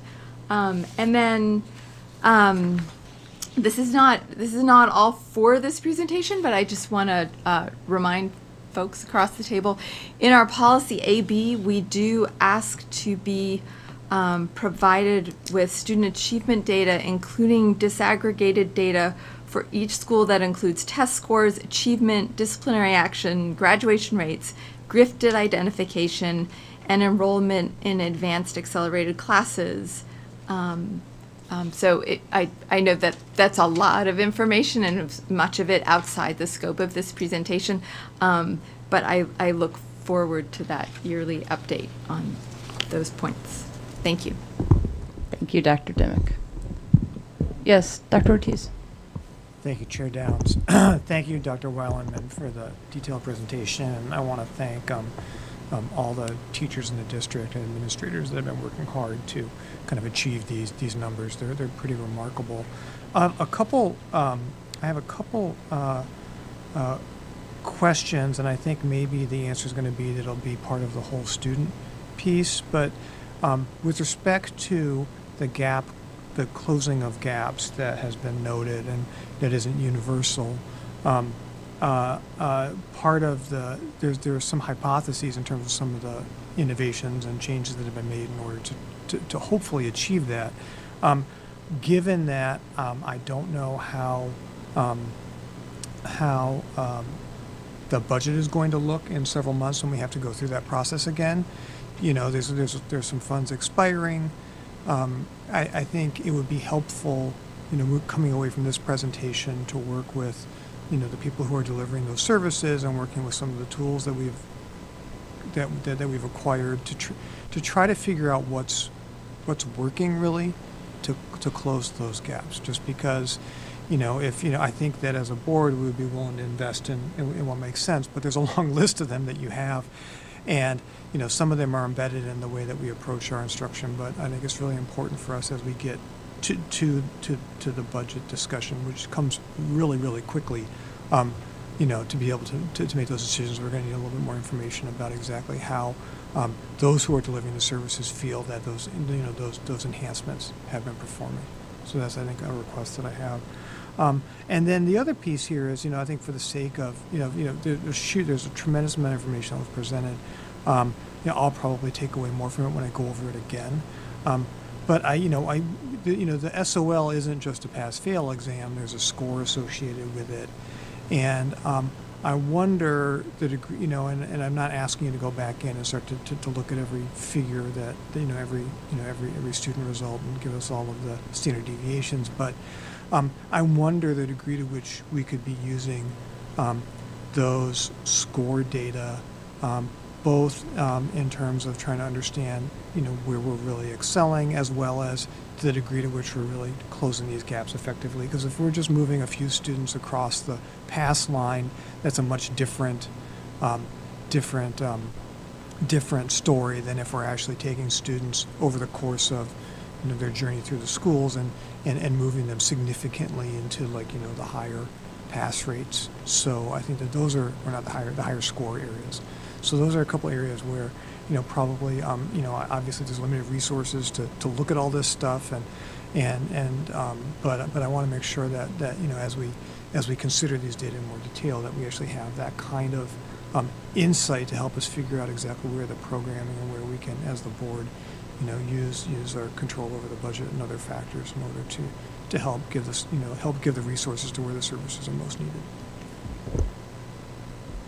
Thank you, Dr. Ortiz. Any other res- que- Oh, yep. Oh, I was I was going to uh, respond to that if I may. Yes, Just please. At a, at a high level, and, and Dr. Ortiz, uh, we really appreciate that. Um, so just so so folks know that we we get into the data at a much granular granular level at our team level at the school level. So our grade level teams, our curriculum uh, level teams, our MTSS teams, even our um, gifted academic um, teams look more specifically at. So it's not just about the pass rate.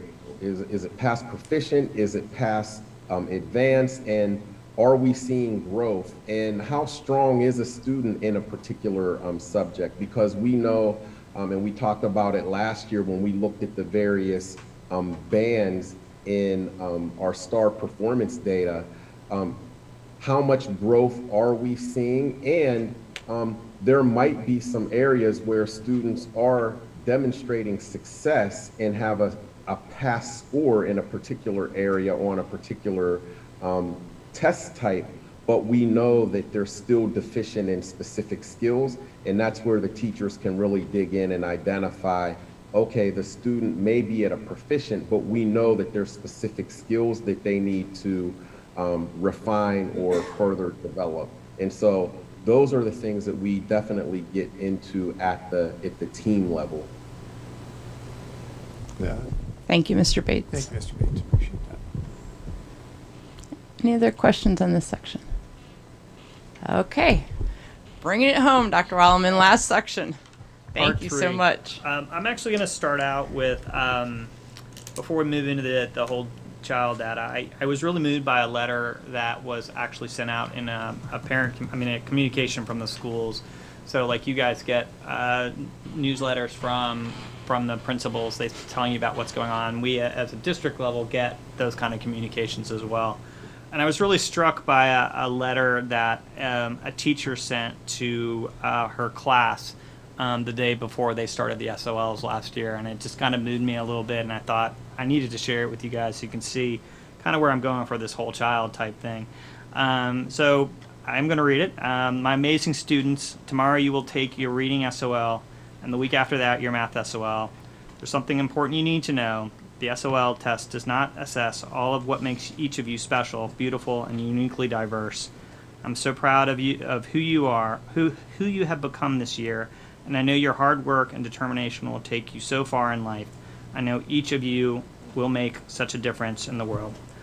So with that, I'm going to turn it over to uh, Mr. Bates, and he is going to start us off with the whole uh, with the whole child data.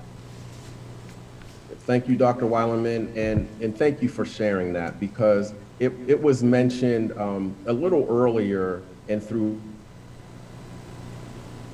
it's important that we look at the quantitative, but we also need to look at the qualitative pieces. And um, with, when it comes to some of those soft data, they're not always e- easy to measure, but we understand that they make a difference.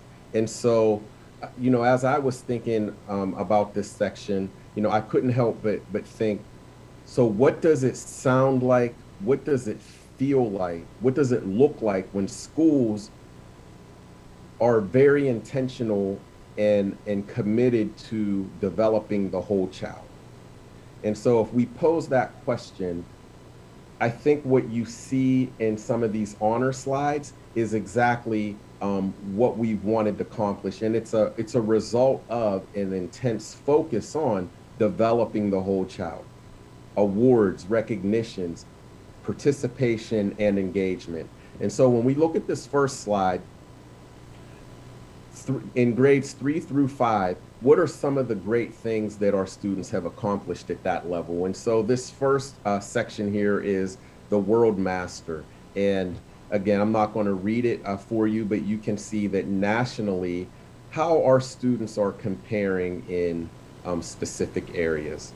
And then um, specific to the Mathematics Olympiad, you can see how our fourth and fifth graders compared. And this is against global um, world competitions. And again, you can see some of those numbers uh, top 50%, top 10%, even top 2% in uh, for some of our some of our students at at our lower levels. Again, looking at our uh, secondary awards, we have a number of areas that our students are participating in and engaging in and excelling in. And I would be remiss if I didn't mention the CAPI Awards.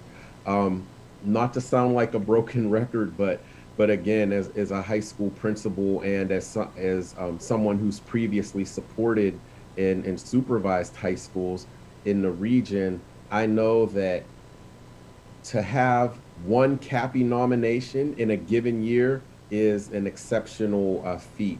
But to have nine nominations and a winner who performed at the Kennedy Center, that's just a phenomenal data point. And, and again, um, how can we start drawing in some of these qualitative pieces to really um, show a demonstration of how our students are engaging and how they're how they're excelling and really being difference makers. Uh, if you look further through the, this particular slide, you can see everything from the science bowls to our um, district bands and, and our wind ensembles, just phenomenal accomplishments that our, our students are should be recognized for, but also our staff should be recognized for as well because staff and parents without their support these things don't happen and we don't have these wonderful data points to share. Continuing our harvard youth advisory board national youth leadership forum on medicine. We had our uh, essay contest for the Ed, edwin b. Henderson in Black History Month last year, we also had the If I Were um, Mayor contest. And so it's a wide range of different types of interests, different types of of areas of engagement that our students are are engaging in. And then the last point that we put on there is the EI, EIP program. That's the early identification program. And that is for students who would be um, considered first generation college students who are identified by the schools to participate in a program that's structured around um, mentoring and academic support and academic learning at George Mason University. And so they're able to come together and engage um, in the mentoring and, and, and support over uh, a number of weekends. And then over the summer, they actually go to the George Mason campus with students from other, other school districts and engage uh, further in really just preparing them for um, life after high school as it relates specific, um, specifically to being fully prepared to be successful at the college level.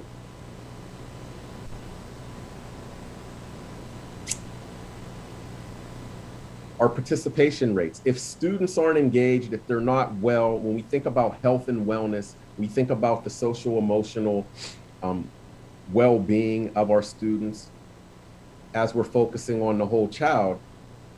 If students if students aren't engaged, that's an indication of kind of the wellness meter or the SEL meter of, of our students in in a particular district. And so again, just some um, amazing numbers with 406 male students and 372 female students participating in interscholastic sports. And we know that many of our students are multi-sport athletes. Um, and we have students that across the board, they're not just athletes, they may also be um, in a myriad of, of clubs as well. Mr. Bates, we're going to go back to the one that we inadvertently skipped over. okay. And again, our, our VHSL sports, and, and, and we all know, um, I think an easy, surefire way to bring a community together is to have exceptional fine and performing arts and athletic programs. And so we, all right, you're kind of losing me here. Uh, Can we go back to that previous slide, please? So if we if we look at some of the accomplishments here um, for our athletics, we can see just how well our students our students do.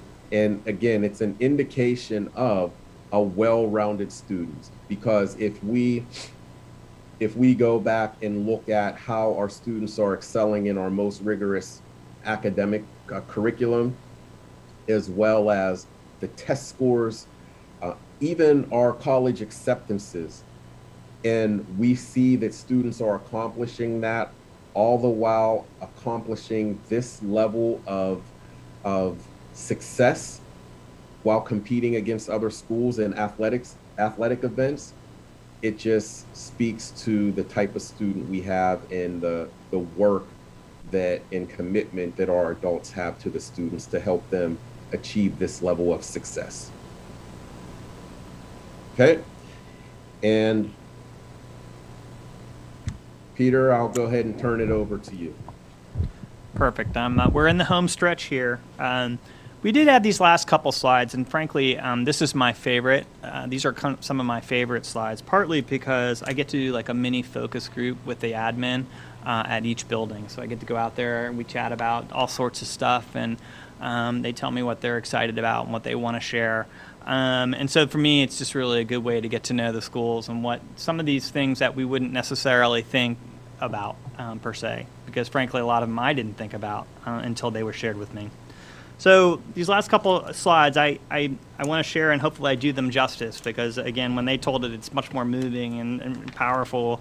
Um, so the secondary, they wanted to talk a lot about community, about last year was about community. Um, and so they, they, they talked to me about how the girls basketball team, although they were runner up, they inspired lots of other people in the community to get excited about it and to be part of that. Um, and there's even a picture of a young lady signing autographs for young ladies. And that kind of inspiration is really kind of a, a, a really good thing um, for all our students, young and old. They talked to me about how after football games last year, people would congregate for a while afterwards and they'd all stay together and they talk about, about just stuff. Um, and the community was just starting to come together after the pandemic. So again, we were separated and now everything's starting to come back together. And so that's what the secondary school talked to me about, and I thought it was great. They went further that there was other things. They, there was an impact beyond the participations. They talked lot to me a lot about Best Buddies community service and going down on the mall and doing the walk down there with the Best Buddies walk.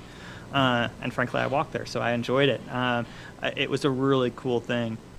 Um, the VP visit, they spent a lot of time talking to me about how after the event happened, they would talk to students, and the students got it they understood the moment, how exciting it is, and how you may only get to meet a person like that once in a lifetime. I mean, unless you work in the White House, I mean, how often are you going to meet a vice president? Uh, this is my first. Uh, I, I, did meet a I did meet a first lady. I don't know if that counts, but uh, so it doesn't happen very often. And they got it. The people got it. The kids got it. They understood it. They could talk about it. They could articulate it, which I think is important. And finally. Um, they talked about the seven students who came and talked at the Q&A at the convocation. Uh, I actually thought it was the most powerful moment of convocation, besides Peter's speech, of course. Um, but the kids were wonderful and articulating uh, not only the things that were good for them, but also challenges that they saw um, for, for students their age, supports they needed. Um, to me, it was quite inspiring the words they delivered. Um, so again, I was appreciative that I got to meet with the secondary team and, and they shared that with me. Um, moving on to Oak Street, um, they were really excited to talk about the collaborative planning. Uh, how their school was really excited that finally, they, I guess they've been trying to do this for a while, and then to pull this together and finally be able to do this, um, so they could build instructional practices around their language arts and math through P- PYP was just so very exciting to me. Um, they also talked about how the excitement about band is so good that they have two band teachers now. So that's that's a big deal, and I think that's really exciting to me. Um, safety patrol, 81 kids are on safety patrol. That's amazing. I mean, that's the school's not that big, and they have 81 kids. Uh, and you can look at the pictures here. They do it themselves. It's the staff is there, but it's their kids are running it. They're doing it. This leadership skills that are going on. Um, and then finally, and I don't know if you guys ever have a chance to see this, but Geo Island, the third grade performance-based assessment, is an amazing project.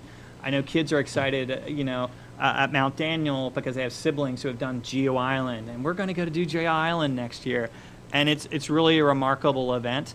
Um, it's a year-long project for those of you who don't know that covers. It, it's supposed to cover um, our, our science and history standards, but it's a lot more than that. It's presentation skills. It's um, working in groups. It's learning about a lot of things. And if you look at the board there, um, there's a lot covered throughout that unit, and they really need to think about it. And they're so creative in what they come up with. I think I saw my favorite was a basketball island, where it was just really exciting to have. A, the kid was really into basketball, and so he had all sorts of things related to basketball. Um, so that's what Oak Street wanted me to share, and it was very exciting to learn about it. Mount Daniel they're they're ex- incredibly excited about embracing professional learning. Uh, I think their staff has really um, gotten into literacy and evi- uh, evidence-based instruction. Um, by the end of last year, they had 22 staff members who had been trained in Orton Gillingham. They had 10 staff um, complete the LETRS training last year. There's seven more in a cohort this year. Um, there are more staff that want to be trained. We just don't have enough resources at this point, we're, but we're looking for them so we can get everybody who wants to do it doing it. And that is them pushing for it. They want to get better at their craft so they can, can teach the, the students. They also were very um, excited about the robust, robust MTSS system that really helps um, students in social emotional literacy um, and their math. Um, they're catching them early, and so I think a lot of our games, it's you know, a kid starts stumbling a little bit, they're caught and put back on the right track. So again, um, it was great to hear from Mount Daniel. Um, I will say that I didn't have enough room on my slide, but if you look at the picture closely, that's a ukulele concert uh, that they did mention is a highlight of the year. Uh, so I might have to hit that this year. So please make sure you invite me. Um, finally, we don't want to forget the little ones uh, over at Jessie Thackrey Preschool. Um, JTP is growing in size with the Virginia Preschool um, Initiative expansion, so they're getting a little bit, uh, little bigger with our little guys. Um, I, I have a soft spot because I did teach VPI for two years, three years, uh, and I really enjoyed it. Um, so if you ever want to see kids get excited about learning, you got to go down to the preschool kids. They, they know what it's all about. Um, there's a new video, uh, early childhood standards, uh, and so they've been aligning their curriculum with that and slowly getting um, that set up. Um, there are also a lot of leadership opportunities there. Um, there are two curriculum teacher leads, one child find teacher lead, and one ready ready regions parent training lead. So they're giving they're trying to find opportunities for teachers to take a lead in a lot of different things. Um, they partnered with the librarians from Mary Riley um, Stiles Library, so they're coming to the school, starting that back up again. With COVID, we couldn't do that. Now it's starting back up. And then finally, uh, they're doing community outings, guest readers, and lots of joy in celebrating early childhood, as it should be at that age group. So to summarize the whole child data, um, the highlights were uh, students and teams are excelling at various endeavors inside and outside the classroom. Um, students are gaining great uh, experiences in presenting, performing, competing, collaborating, and doing good. Schools are proud of many aspects of their students and staff that are hard to measure but incredibly important. And the community is supportive of various endeavors at FCCPS, students as a whole, but especially by, by our PTAs, Falls Church Education Foundation, and of course the school board. Um, strength, a great variety of opportunities where students can grow. Um, teaching, coaching, mentoring, behind the scenes logistics support is very strong. Student initiative and creativity is really what makes the district what it is because you never know what you're going to get. Opportunities for growth, can you d- continue to teach and monitor students' time management skills to make sure they aren't over planning? We've heard that on a number of occasions, so something we need to keep an eye out on. Before I conclude, I just did want to add that we, we don't want to leave out sharing some news about our staff. And again, this is the hardest area to get. I think a lot of teachers don't like to share, you know, all the great things they're doing. Um, I know I was that way too. Um, but I did want to just mention that we're probably missing many cool, uh, you know, accolades for teachers. But we did have two new um, nationally board certified teachers uh, and two uh, renewals, which puts us officially at 12. Although I'm pretty sure there are more than that for who have let their their certification um, expire. So every 10 years you have to renew it, and I think some people just didn't go through that process because it's pretty laborious. Um, we had a great award for the morning announcements. So you've probably seen that on the, the morning announcements. There's a little icon there, and that's really exciting. They put a lot of work into that um, publication, and I think it's well deserved. We had a Washington Capitals Educator of the Year. What's wrong with that? She got to go to the Caps game, uh, was featured there. Um, so that's great news. Uh, we had a United Soccer Coach, uh, Assistant Coach of the Year. That's a great honor. That's a national honor. Uh, and then we had one staff member join the Learning Forward class, uh, Academy class of 2024, which is it's a big deal. It's hard to get in that. Uh, so we're very proud of him for getting in there. And of course, there are probably many, many more. So in summary, the story of FCCPS data in 2021-22 is high achievement in academics, athletics, arts, and more. Resiliency as students came back to school and focused on learning in person again community as students and their families work to rebuild their connections, and finally giving back to the community. So I thank you for your time tonight. Um, I'm open for more questions. I did want to just note on the back sheet, we did add a, uh, link to additional resources if you're interested. Um, we just thought that was a good way for you to, to kind of expand on anything else you might be interested in. Um, the Meridian Athletics thing is take, you know, take some. It's going to take you some time to get through that one. Probably more time than getting through the Virginia School Quality Profiles. But uh, take a look at that. There's some good stuff in there. So thank you. Thank you so much, Dr. Weilenmann and Mr. Bates. Any questions on this section? Yes, Ms. Tice.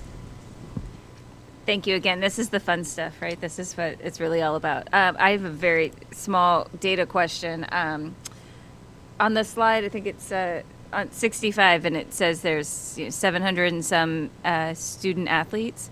Is that individual? Is that 700 individuals, or are we counting, you know, the same kid more than once if they play a fall sport and a winter sport? Because otherwise, that's almost the entire high school.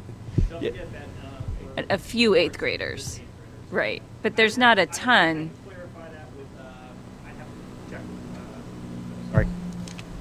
Uh, I'm Well- sorry. I would have to check with Mr. Park on that, but I'm pretty check with sure it's Mr. almost Park. everybody plays. It's almost certainly including some duplicate. I don't think that's individual uh, athletes, and we do have multiple kiddos who play two and three sports. But we can get you the uh, individual number too. That would be great. Just 'cause as a as a frame of reference, I've always thought it was more like 60% of our high schoolers play a sport, um, which is a great and high number. But this would be like in the 90 percent. So I'm, that would be a bigger jump than I was expecting. Just curious, but that's all. And I'll pick it up on the athletics there. Um, what would be interesting to me also would be to um, indicate the number of athletes that are playing at the college level, um, because I think that's really important. I know the senior class that graduated had a lot of athletes that went on to play in college, and I think that just um, again gets our great um, Church City students out there and uh, promotes what a wonderful uh, division we are. So just that feedback. Anything, anyone else? Yeah, Vice Chair Gould saying that I have some self-interest in that comment, but uh, Dr. Dimick, were you going to say something? Yes, I wanted to thank you for the whole child and the school-based presentations. It's it's I think we all hope to raise happy, well-adjusted lifelong learners and this section really I think gets at students' interests and them being engaged and and having wonderful teachers and wonderful mentors um, um, and sort of showing the richness of our school district. So thank you. Yeah, echoing, uh, this is a great section, I think, especially since we're a smaller school district. It's fun to be able to highlight the, the anecdotes. Um, the one suggestion I'd have on this, I think a few times we all made the comment that this leads to better social emotional out, um, uh, well being for our children. The, but we don't have the data to kind of show that. And I think we, at least in the presentation, I think we do collect this data. And I'm wondering if we can take the data from the K-12 sur- uh, insight survey, or especially around student survey, and look at some of those items and overlay them in terms of social emotional. There are, I think there is the uh, CASEL, C-A-S-E-L, is the five core competencies, and I think we could, we don't have to use one of their surveys. I think we actually have the data, data to do that. And I think it would make it a, a, an important understanding to figure out how our kids are doing on those measures that we already collect. So again, this is, this is great, you know, anecdotal data, but I think we have the data. It'd be great to combine those, and I'm sure from a data person, you'd be, you'd enjoy trying to look at that and, and work that in here. And then again, I'm going to keep hitting it longitudinally, just see how we do that, because I think it's important to know how our, our, our students are doing over time, so.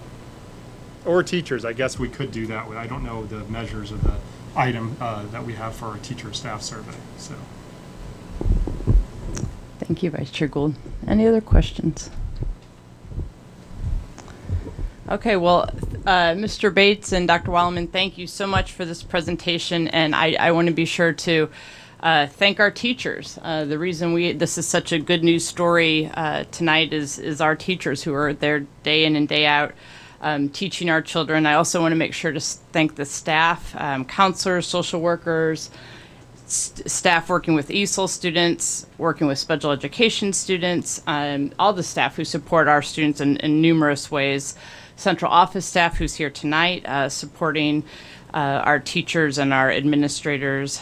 Uh, don't want to forget our principals who are in the room, and that's and I know Miss Hardy isn't here, but um, all of our principals and assistant principals who support teachers, and of course our parents who support their students at home, and our students. We're just so incredibly proud of our students. So uh, it is a good news. I know when Dr. Noonan and I talked about this, it's a good news story, and uh, we're just we're just thrilled with it. And again, Dr. Weilenmann and Mr. Bates, I know how much I'm, I don't know. I can only imagine how much time you put into this presentation, but I can speak for the board that we're all very pleased with not only the data, but just um, the manner in which you presented it. And so thank you. And thank you for entertaining our questions this evening. Thank you for having me. Yes, thank you. And to all the staff, I will, uh, well, I'm not your boss. Peter, Dr. Noonan may let you go. I'm not sure, but those, I'm going to let him go. Okay. They've got an early day tomorrow. That's right.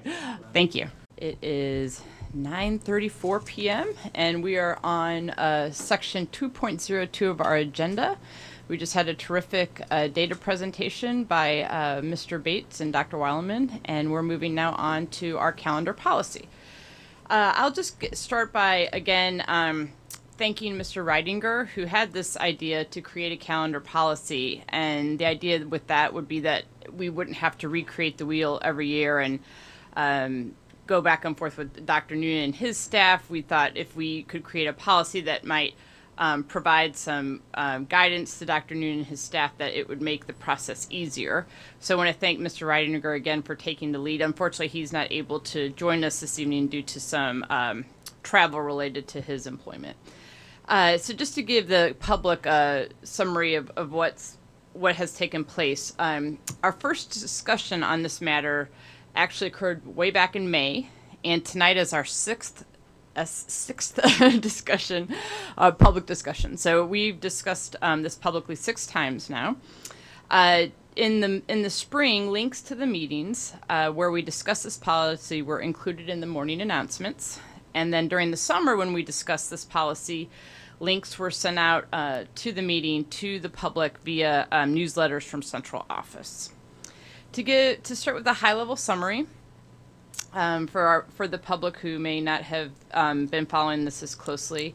Uh, just going through very high level um, couple aspects of this policy.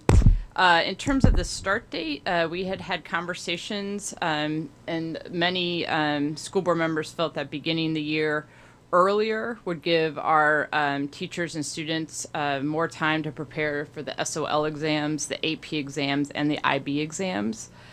Uh, so we, um, so this policy currently has a starting date of two weeks before Labor Day, and with an ending date of no later than June 10th. We um, Thanksgiving or fall break would remain as it's as it's always been, and um, in terms of the winter holiday, it would ideally be two weeks long, and it would include include the federal holidays of December 21st and January 1st. And in terms of spring break, though this board would like to have spring break scheduled at the end of the third quarter, um, due to the fact that the majority of our teachers live outside Falls Church City, it's really important that we align our break with those divisions. And that way we prevent hundreds of teachers from taking a week of leave at spring break so that they're able to spend spring break with their own children. Uh, for the past two years, Rosh Hashanah, Yom Kippur, Diwali, and Eid have been included in our calendar. However, this policy before us proposes we remove those holidays and instead recognize them through a regulation and focus holidays around federal holidays. Um, so that's just a general overview. And so if, if um, you all want to pull up uh, policy CC, it was uh, edited um, based on school board feedback as well as some community feedback uh, several days ago. And this version was submitted, was sent to staff this morning. Thank you, Dr. Noonan. And it was also included in this morning's uh, morning announcements. So looking at um, the first section, uh, we are looking at trying to uh, establish calendars for two years out. And um, Ms. Tice had brought up the point. Uh, this is a more of a process piece. Uh, you'll see that in this policy it talks about it's in September of even numbered years, the superintendent will begin a process of developing calendars for the following two academic years.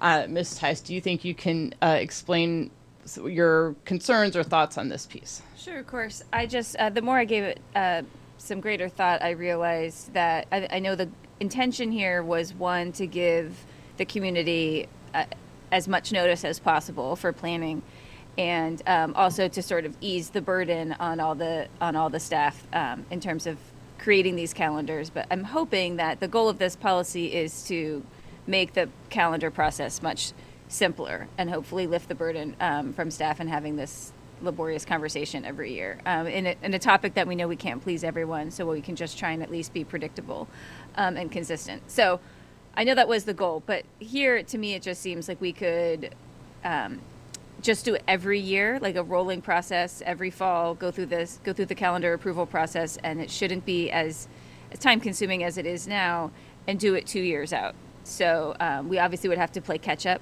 right now and do a two year calendar now, but then next year in the fall of 2023, we could be fall to winter of 2023, we could be approving the calendar for the school year starting 2025. Um, so that was just that was my thinking to make sure we're always giving uh, enough notice, and hopefully that won't be adding work to everyone's plate with a with a more streamlined policy. So the idea would be this winter we would we would approve two years two years worth of calendars. Right. And then next winter we would do one year, and then from that, but we would always be one year ahead of exactly. our. Exactly. So if if everyone is following that, does that make sense? Okay. I think Dr. Noon, would that be okay with you? Yes, we could do that. Okay, thank you. So we'll work on um, updating that that language. Thank you, Ms. Tice, for that suggestion. Uh, so I think that that basically covers um, two because we'll be editing some of that, and of course we will get those that edited version out to the community once we we do that. Uh, looking at section three calendar requirements. Uh, again, the first day of school will be the Monday, two weeks before Labor Day. Uh, we did receive uh, a couple emails from staff. I think um, that these staff members who wrote in um, preferred the one week uh, prior to Labor Day start. And uh, I don't know if anyone else had any thoughts on, on this piece. Yes, Ms. Tice. Here I am again. Uh, I had had a, a good conversation with some colleagues, and we were thinking that if we have to put out a two-year calendar, um, perhaps we could roll out the two the two weeks before Labor Day on that second year. This is just a suggestion to see what people think. Um, to sort of ease the burden of the short summer that comes when you sort of rip the band-aid off of going to the full two weeks. Um, so that maybe next year's calendar would would be um, would, wouldn't have the religious holidays on it. So it would short it would still be ending a little bit earlier in June and would maybe ease ease us into the two weeks before Labor Day for that second year. That was just an idea. I, am very committed to the two weeks before Labor Day. I think I've shared that at every all six of our meetings. I still feel strongly about that. but I would be open to the idea of maybe not implementing it for two more years if that would ease the burden for staff on that shortened summer, um, particularly if it might help increase the chances of getting staffing for summer school and some of the other concerns that were brought up in some emails this week. Um, I was just throwing it out there as an option. So the idea would there would be that n- next year we would start, we would keep things as is, but the community would know because they've had two calendars now that that year after we're going to the two weeks before. Right, and by keeping everything else in place, we won't go all the way as early in June as we, we will eventually, but we might go a little bit earlier in June. I don't know, I haven't looked at the, the sample, um, today since I've had this conversation, but, um, perhaps that would, that would make the shorter, the, the summer not as, Yes, Ms. Silverman. I know, Dr. Noonan, you probably can't really answer this question until budget season, but would there be a way to compensate uh, that those teachers and staff for that short, that one year of shortened summer break? Um, I think that's a bigger conversation probably um, than, than perhaps tonight. I, I don't know if that's the route we'd want to go down, would be, I, I don't know what we'd be compensating them for. um, Because they would get their regular length of school year, or summer, the following summer, and three summers ago, they got an extra long summer. um, Because we made the switch from the pre-Labor Day to, um, or post-Labor Day to pre-Labor Day. So there's, if they've been with us for more than three years, they've had one really long summer, and they would have one shorter summer in the interim. They'd still be working 200 days, it just would be sliding where those 200 days work. So I, I don't, I think it's probably maybe a bigger conversation. Okay, and, and I was trying to wrap my head around this today, just, you know, after receiving feedback. Um, so, from my understanding, it's just the first year where their summer is shorter. That's But you're saying that a few years ago, when we moved from after Labor Day to before Labor Day, We they went- had, they had an extended summer? Yes, because when we started after Labor Day, we still ended um, around, on or around June 15th. I'm sorry. What- Go ahead. I want So- to make sure I get this right. So. So Kristen when will we correct. first shifted Yeah. from post-Labor Day to pre-Labor Day, we started two weeks before. Two weeks pre-Labor Day, and then we shifted it to one week. So they So did they- have a longer summer one, previously. yeah. But regardless, they still work the same number of days. It's just a difference of when those days occur. So they're not working any extra days when we start earlier. The time frame is just shifted. And it, and it would mean, um, and just by, by the way, you know, one of the pieces of feedback we heard was about summer school planning. Um, I wouldn't anticipate that we would have any trouble covering summer school because that is um, such a big piece of work that some of our staff count on.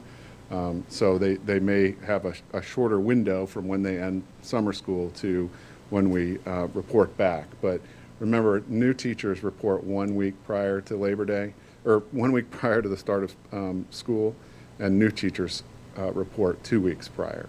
So a very small percentage of people would be reporting two weeks prior to um, the start of school.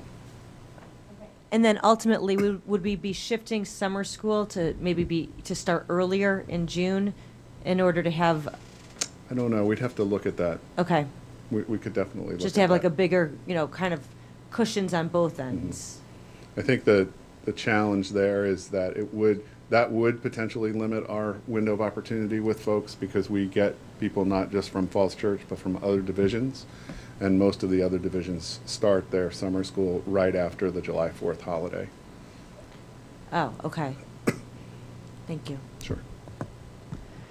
Uh, Dr. Noonan, do you think um, that idea that uh, Ms. Tice had, do you think that would be, what do you think of that? Would that be very confusing? So that the, if we were, so in December, if we were to do two years out, the first calendar, which is immediately, the upcoming year, would be as is one week before. But then starting after that, we would do the two weeks before. Yeah, I think what I'd like to do is go back and look at how much time would be recaptured on the back end. Um, because if it's, if it's only a couple of days, I don't know that it would be significant enough. Um, but I could take a look at it. I, mean, anything's doable. Um, it's just a matter of how well will it be received in the community to have one year one way and then into, in, into the future, it will be this way. And then how would you write the reg around that? So, or the policy. Yes, yes. Thank you. Right, I definitely think we need to make sure the juice is worth the squeeze on the confuse, confusion of it. I, I would, it would only be worth it if we thought, I mean, I, I- I'm not particularly compelled to make these decisions around people's vacations, but there are vacations that have already been planned and that would ease that one. I'm thinking more of, um, of the, the staffing concerns for the summer. So if it's really, um, a matter of two or three days, then, then yes, I don't know that it's worth it, but it would be nice to know, Sure. you know. We can take a look. I, I, and I do appreciate the conversation that you're having about the earlier, potential for the earlier start after just coming off the data presentation where we shared with you SOL scores and WIDA scores and everything else. And it's, and it's, and AP scores and as IB scores. It's nice to, frankly, it is nice to have more time before those assessments, um, with kids. Well, it- you know, and uh, speaking of assessments, I think one of the things that's interesting is uh, someone, a community member had written in about SOLs, and our SOLs are so great. Why would we need to start early? But I mean, I think sometimes um, those parents who may not have high schoolers don't realize I we also have IB exams and AP exams, and a great portion of the country start very early in August. And so, you know, when you're looking at that sort of um, data in terms of it's not, it goes beyond SOL exams. We have other kind of nas- national exams too that our students have to take. Yes, Ms. Tice. On that note, also, I think it, some, a portion of why our SOL scores are, are so good is because our teachers are laser fo- laser focused on it, right? They're they're doing such a good job of teaching that content in a, in a compressed amount of time that if you were to give them another few days, just the, a little bit more breathing room to expand on some things and maybe not always be thinking about how this is tied to SOL. It's just a, I, I just think that that also eases the burden and maybe um, whether or not it changes our scores, if it just takes some of the pressure off. I think that's also advantageous. Thank you. Vice Chair Gould, did you have something? Yeah, just another reason for the moving the two weeks uh, to prior two weeks is also extracurricular activities, both sports and extracurricular. I know that was some of our reasoning that it starts August 1st and it aligns a little bit more with that. I did have someone ask me today, um, is there any chance that, that that August 1st date would move up? And uh, just confirming the response, that August 1st date is more statewide. That's not really something that we control, and that's pretty unlikely that that would ever move up before August 1st. That's correct. That is correct. That- yeah, that's set by the VHSL. Any any other questions on start date? Okay, well, thank you, Doctor. If you wouldn't mind taking some time to to think about that, and again, I don't. We're not. at- We're just exploring. So. And what I'll do is I'll, I'll share it with you this week and just, I won't do the analysis. I'll just, I'll just tell you how many days it saves and you guys can uh, do the analysis. Okay, great, thank you. Uh, okay, so moving on to section B, or uh, item B, um, this is uh, our fall break, including Thanksgiving, the federal holiday of Thanksgiving. That's similar as it's always been. Uh, now we're on section C, winter break. Uh, again, this would be uh, scheduled around the federal holidays of December 25th and January 1st, and ideally last two weeks. Uh, I don't know if there, anyone had any feedback on this. I, I didn't receive much community feedback on this one. I don't know if anyone else did. Oh, yes, Dr. Ortiz. So, so the feedback we received uh, on, on the winter break, um, some of it had to do, I think, more so with timing than with the length. Um, that is to say that, you know, um, uh, I, I can't remember in one of the draft calendars, and I think those are more notional to help us figure this out more so than like final. Um, you, you know, I think the, the, the staff kept, um, where, you know, Peter, and you, and your team kept um, uh, us going back to school, you know, January 2nd or 3rd or something like that. And so that pushed um, the winter break to about December 17th or something. And some people commented, it's like, well, I'm still in the thick of working at that time.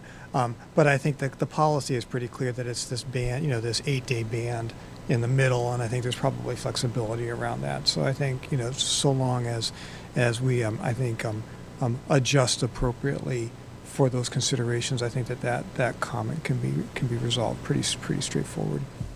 And, and this is actually no different than it's been the past two years, at least, um, because I went back to check when I was answering some of these emails, and this is definitely how it's been for the past two years winter break. So this is this isn't really anything different. Um, so section D, spring break. Uh, again, uh, as I said in my intro, this is something that, you know, as a board, I think we'd love to see be um, at the end of the third quarter.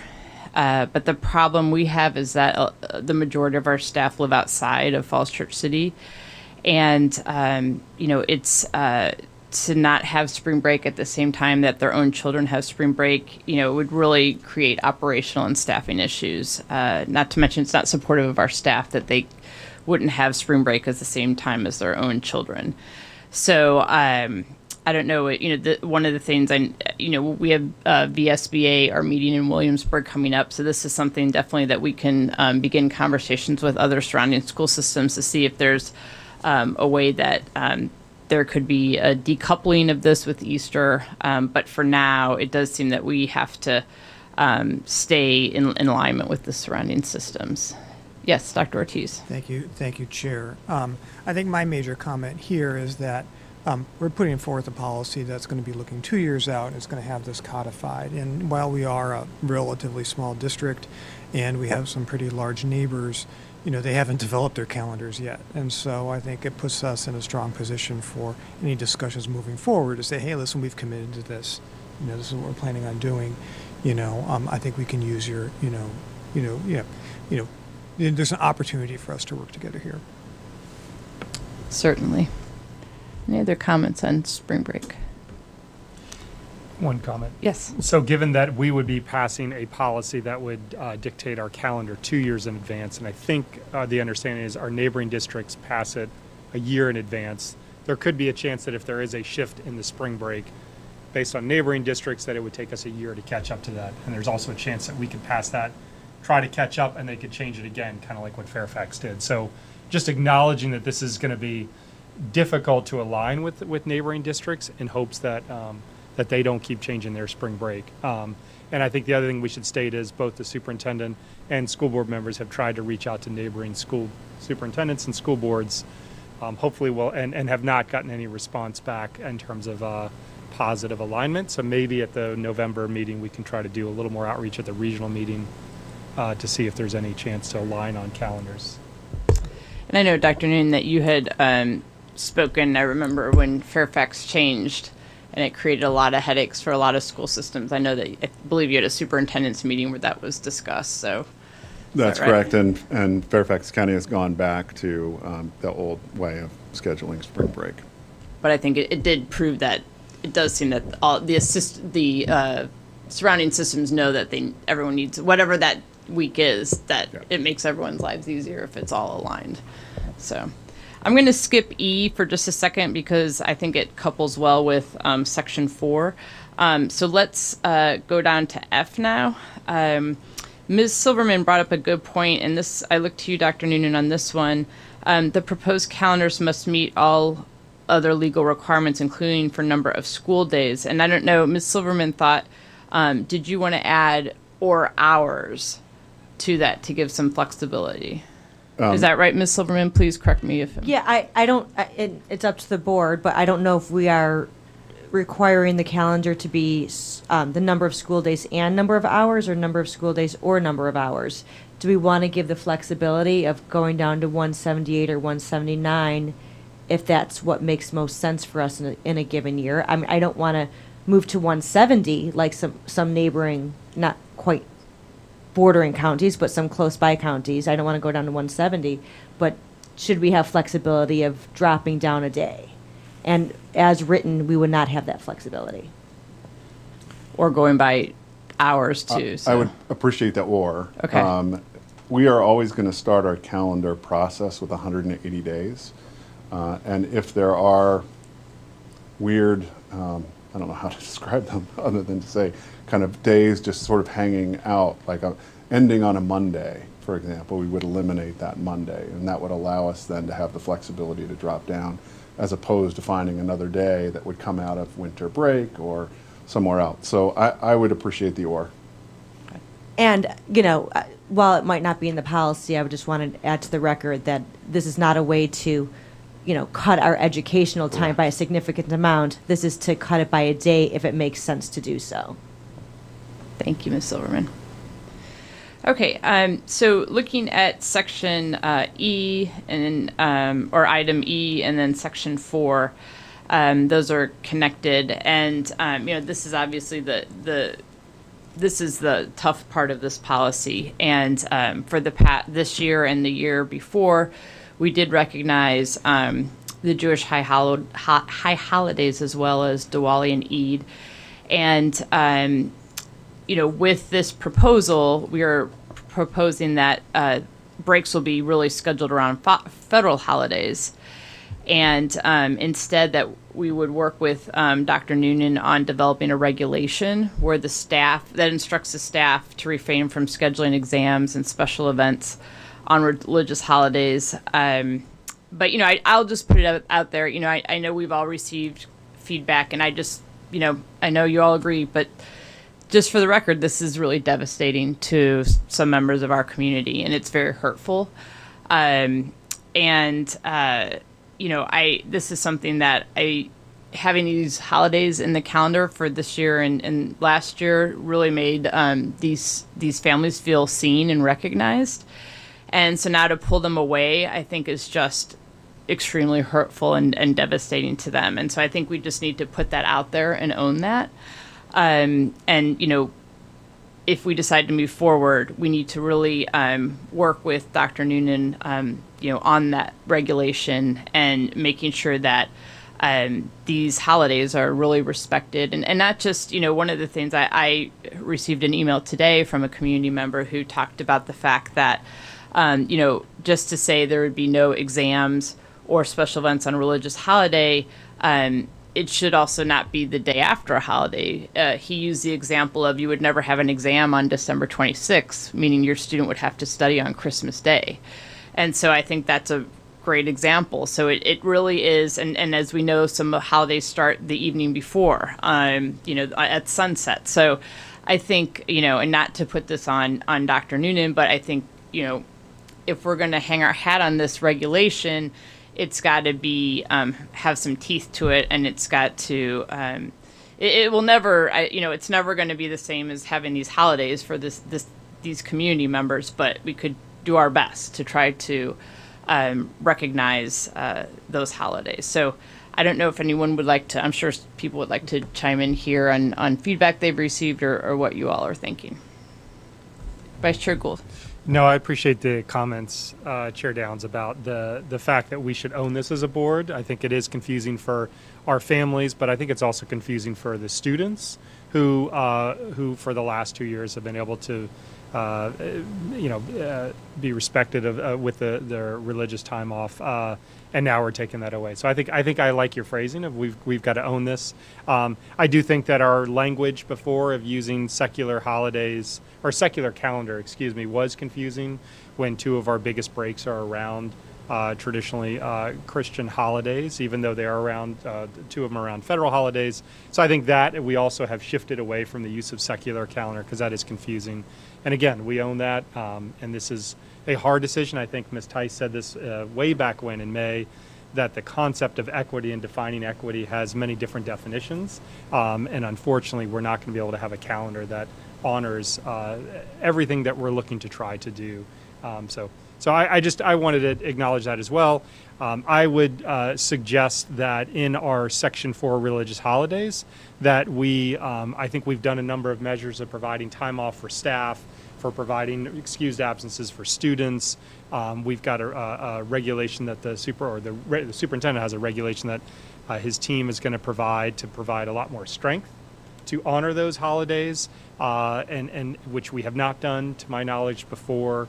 Um, to have that the kind of the teeth behind that, um, I would also suggest that we list the four holidays in our policy to ensure that they have uh, acknowledgement and uh, you know to some degree protection around that, and provide the flexibility that the um, the superintendent's team, the um, the um, the district's equity team, to provide additional holidays as needed, because I don't know if we're going to be able to predict what kind of uh, holidays that we might have in this community that we want to respect in the future. So that's what I would uh, suggest on the language in section four. So, um, just so I'm understanding, so y- your proposal is to add, to specifically name um, the four holidays in section four um, that were removed, that have been, for the past two years, been off. So that were the um, Yom Kippur, Rosh Hashanah, Diwali, and Eid. And then also adding a little bit, some language that if um, there were other holidays um, that Dr. Noonan felt operationally we needed to be closed on. Is that Yeah. I, mean, think- I'm not. I'm sorry, not closed on. Um, that we would need to um, recognize. Yeah, I think I think giving giving uh, the superintendent and the district equity team, which uh, the the ability to add holidays as needed, or, you know, and, and turn that over, but making sure that the four holidays are are identified in policy. Yep. Okay. How do the other members of the board feel about um, specifically uh, naming those four holidays in this in section four, and then also including some language that would give Dr. Noonan and his staff some flexibility if there were others? Yes. Yeah, that, that sounds fine to me. I think I wanted to address your prior point that the community member brought up about you wouldn't have an exam after Christmas. I think you absolutely would. You know, if you were prepared to take the test on December 23rd, I guess, if you took Christmas Eve off or whatever, um, you know, if well, so it is. If you're prepared to take a test on Friday, you know, on Friday and you're sick on Monday, you take it on Tuesday. And um, and so, you know, I think recognizing the holidays and um, uh, appropriately and making sure that we don't set any um, student up um, adversely is an important thing to do. But I, I think you know keeping it pretty simple, I think is is is, is, a way that, that that would make the most sense. Um, I think with respect to naming the specific holidays, I you know I'm, I'm I think that that makes sense to me. I think those are the ones that are the lar- you know they represent the largest set of non-Christian religions, at least in the area. Um, and then to, to you know, i- i- there's a lot of ways to do that. Probably the most efficient way is to say including or, you know, among others, you know, or something like that, just to give them flexibility. It makes complete sense to me. Thank you, Dr. Ortiz. Yes, Ms. Silverman. I'm in favor also of adding the, the four religious holidays, just so it instructs the superintendent correctly as to which religious holidays we are referring to.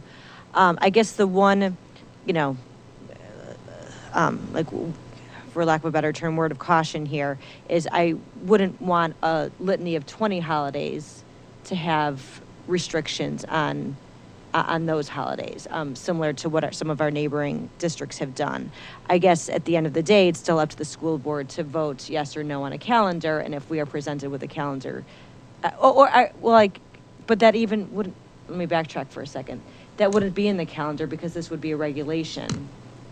So there's no board oversight if the superintendent wants to add more holidays, is that That, correct? that's right, right. And, and generally, a, a regulation does not involve us because it's operational. Right. But in this in this unique situation, well, Dr. Noonan is letting us be a little bit more involved. Thank you, Dr. So Noonan. I, I guess I would want to leave it with the four holidays then, and then um, leave it to the board to amend the policy if we see fit that the superintendent should expand the regulation to include more holidays.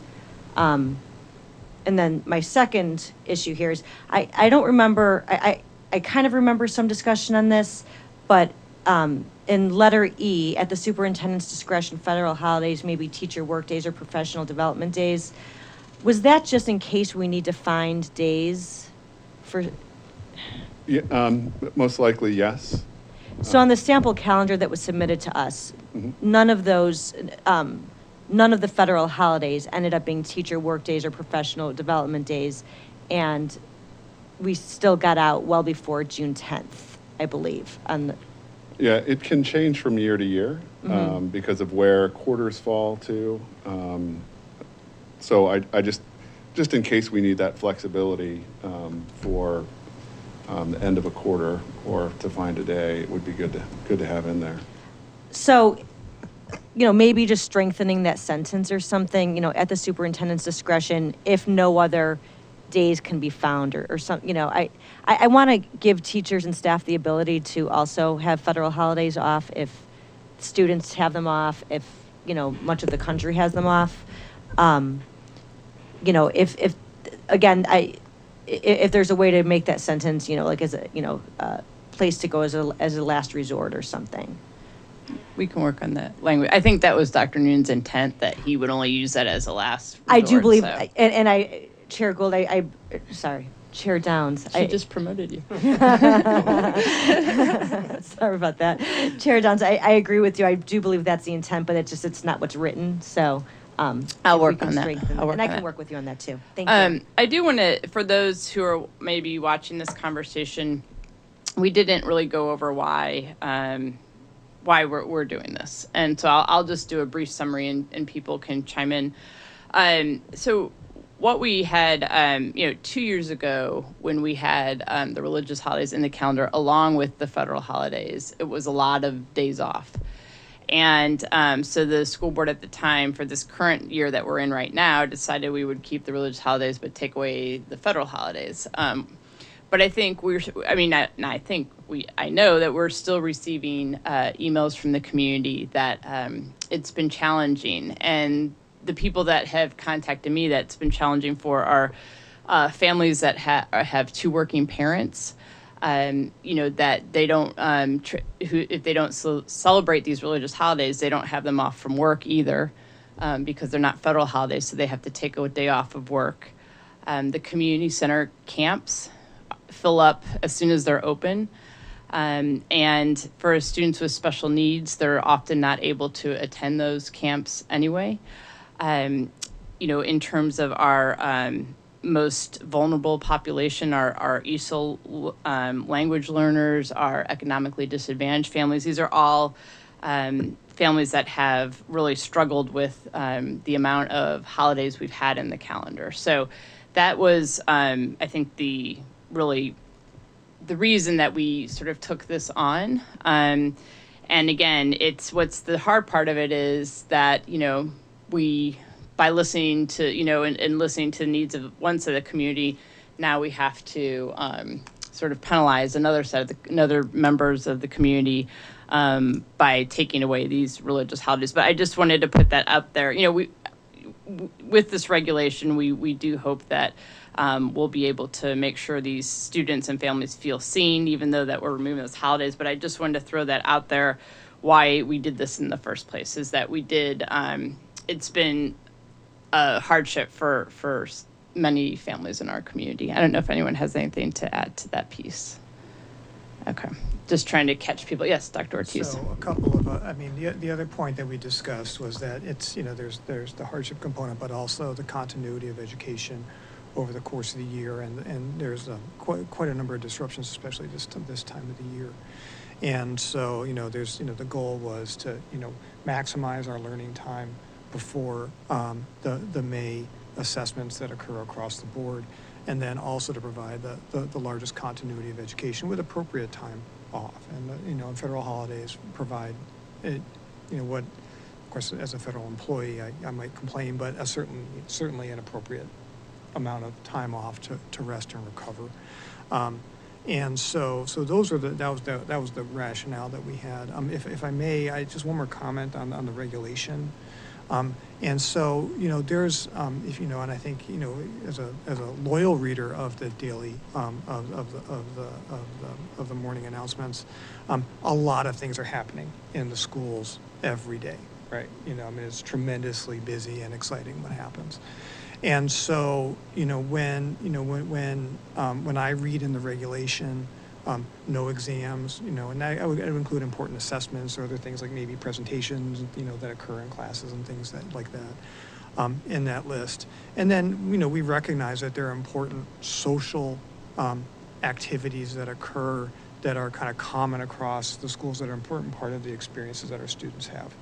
And those are common. And, you know, one that's cited that, that, you know, that, that is, that's actually, you know, really important is like picture day, right? You know, I mean, for, for what it is, it's a day that everybody knows about and, and, and you try to do your best for it. And so, you know, not to say that, you know, not to single those, those types of events out. I know there are others, but certain things are going to fall below the line, right? You know, and, um, and, and that's just the way it is. And so, you know, um, I don't know the degree to which Dr. Noonan, you're thinking through where that line is or how you're going to spell that out um, I, as a difficult task you know but, but, but my feeling is that there's you know there's you know it's you know the, the bar where i would set it is on those assessments exams and the kinds of things that that that that a student is is going to be um, is going to be graded on essentially. And then those other aspects of of a student's life that um, that, that, that are important um, experiences that, that we hope that they would share with, the, that a student would share with the rest of the, of the, of the, of their, of their, um,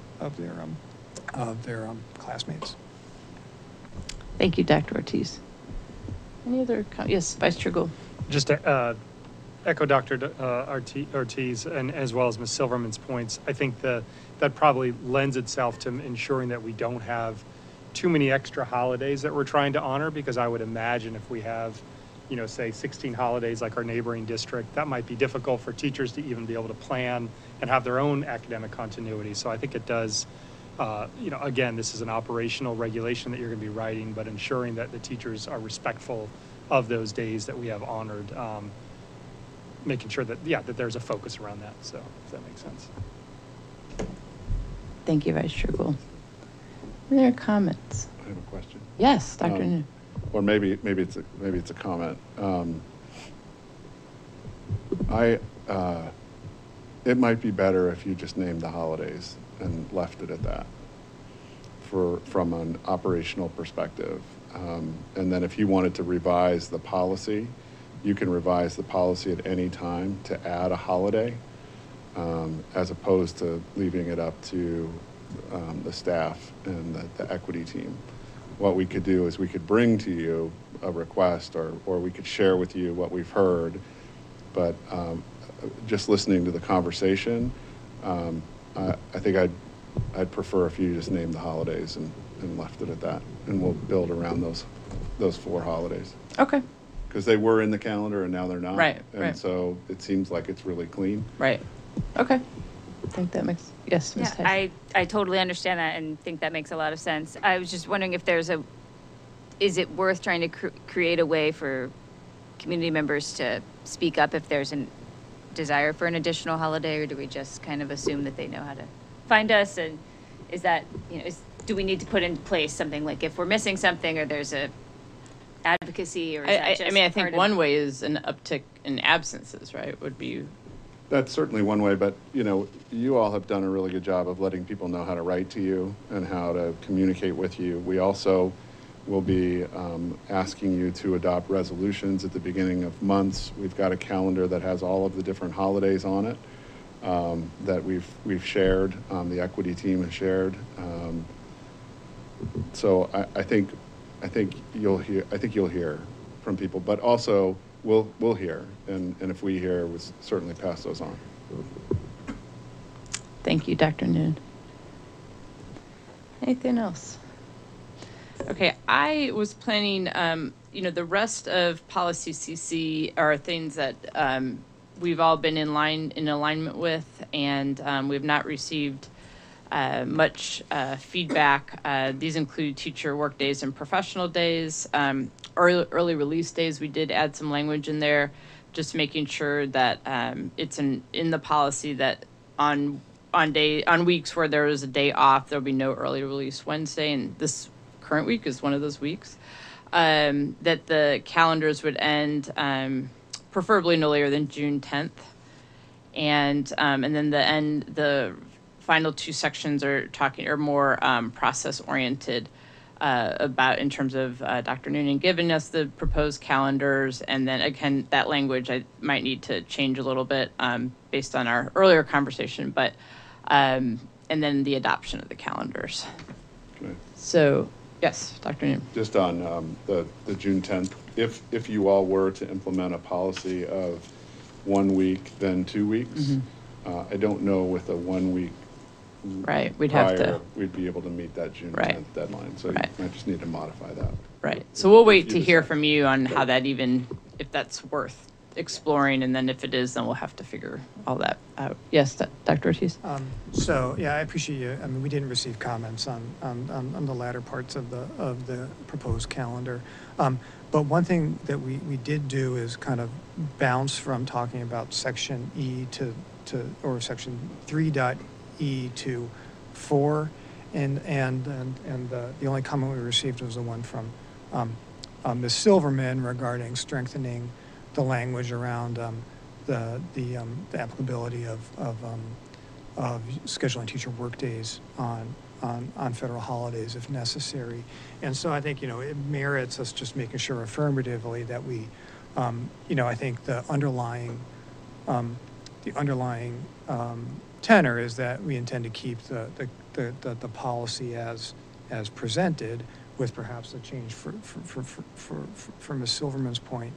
And I think we probably merit uh, a little bit, you know, we discussed a little bit about why, but I think we've received a few comments, and, and one of them I think is important to address. So we may just have another minute. Yeah.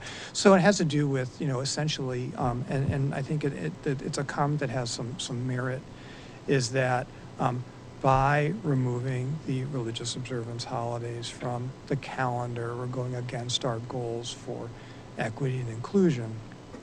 And, um, and, and, I, and I thought about this some, and, um, and, and, I, and, and I came, and I think especially in light of the presentation we saw earlier regarding all the ways in which we kind of, um, especially the last part of the presentation where there's you know so much celebration of different, different um, uh, of, of, of the diversity that we have within our schools, is that we neither need to have a holiday. It is neither sufficient nor necessary for us to have a holiday to promote the kind of inclusion that we would want and that I think we have as a goal. You know, if we just have a holiday and don't even mention it, you know, why, and just say, oh, well, today's a holiday, right? You know, um, that doesn't really, you know, that, you know, it's convenient for certain families. It, um, it might not be convenient for others, but, um, um, but at the same time, it doesn't really celebrate what makes that particular day important, right? And similarly speaking, um, on the other side, if we just talk about it but don't um, don't actually you know really acknowledge that it's really important, you know, we're not really also um, you know achieving our goals. So I think that you know my you know it, this is built into our strategic plan. It's part of an active process of making sure we're including people. You know, um, the calendar is set for academic reasons fundamentally and some operational concerns, and there's a whole lot. There are a whole lot of opportunities for us to really celebrate the diversity and then take advantage of that diversity um, in our programming and in the way that our students interact. So, you know, I don't see this necessarily as a step backwards, you know, but it does shine a light on the need for us to be much more um, uh, intentional about how we go about this in our other work. Yeah, I think that's great feedback. I was going to try to pull it up, but I'll never be able to find it. Um, but Ms. Hollinger, I thought, um, did such a nice job on one of her Schoology messages um, to the MEH students. Um, she talked about um, the the high holidays and the, some of the history around the Rosh Hashanah, and so I thought that was exactly the sort of you know acknowledging and helping our students learn about these different holidays. And so I thought that was she did a terrific job, and I, I take your point, Dr. Ortiz. Thank you. Any other comments? Okay, so I think um, the next steps are that we will um, work. Um, oh, I know that, Dr. Noon, I did have one quick question. Um, I know that you and your staff are working on that regulation. Do you think that um, we'd be able to take a peek at it in in the near future? Uh, we're, we're working on it. Okay. Um, yeah, it's, it's a, I want to, I want to do this as Yeah, yeah, collaboratively yeah, as yeah. possible, so, um, because it is just such an unusual one. So let us keep working on it. When it's ready to, to share, I will. Great, great, thank you.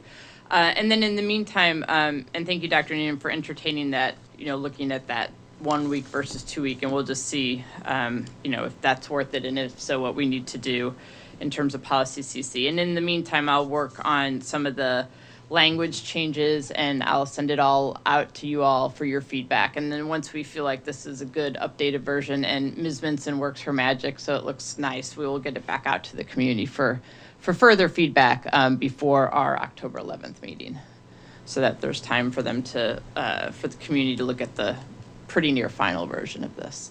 And the, the idea is that um, we will, once we vote on this, that uh, the regulation will also be ready to go out, and so they would be um, pretty much released as um, a tan- in, in tandem so that um, you know the statement is that uh, you know there is going to be um, a regulation with some teeth to it to, to support our um, communities who are celebrating the non-Christian holidays. Yes, Vice Chair Gould. So from a process standpoint, if there, if it looks like we would have the ability to phase this in, to Ms. Tice's uh, point, we would have to have a different policy, correct? Or we'd have to add language to adjust for one year versus the, all the years after that? Yeah, probably. I don't know. I would, ha- it's, we probably could have something and then revise the policy or, yeah. Yes. Oh, yeah, everyone's got suggestions. I have a suggestion. So I think the way that, that, so that goes to, that goes to, um, uh, as, um, section three dot A.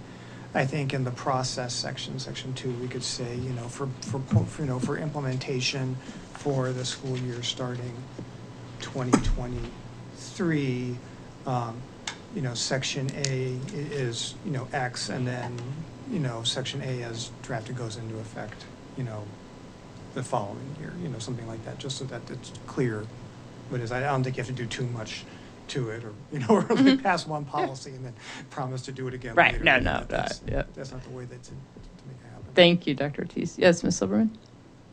I just also wanted to chime in kind of what you said earlier about owning the decision on the religious holidays. Um, as somebody who celebrated yesterday um, for the new year, and um, you know, I, I don't work on the high holidays, and I and whether the schools are open or closed, my children won't go to school on high holidays. So I understand these struggles. I understand the fact about being seen, but I also understand what you were talking about earlier the struggles of you know being a working parent of having young kids of having issues where the community center isn't the right fit for my children um, and so it's and and as ms tice had mentioned once it's you know this balance of equities and how do you how are we going to be equitable to everyone at some i, guess that might be an impossible um, thing to achieve. And so I think as the board, as a board, that we've really tried to do the best that we can. And, um, and, you know, there's, there's no perfect answer to this question as somebody who lives through it, who, who received probably about 30 emails yesterday and 20 texts and 20 phone calls from work people who didn't respect my holiday. So I, I, I get it and I hear it and I understand that struggle. But at, at the same time, that struggle of having my kids at home, um, where childcare options are not a possibility, um, I, I hear that too. And I, and I think we all have. So just wanted to chime in on that. Thank you, Ms. Silverman. Any other comments? Okay, well, I think that uh, wraps up this conversation then. And again, we will, um, Dr. Noonan will, will look at that uh, piece about easing it into the, uh, the two weeks before, and then we'll see, see if that's worth it. And then we'll work on some of the edits uh, in this language, and I will get that back out to you, and then we will get it out to the community once, once it's ready, well before the October 11th date, so that the community can, can see that before we vote on it. Anything else from anyone? Well, thank you. I know this was a late one, so thank you um, to everyone, especially our staff in the room, and thank you, Dr. Noonan, uh, for being with us at this late hour. We appreciate it. Have a good evening.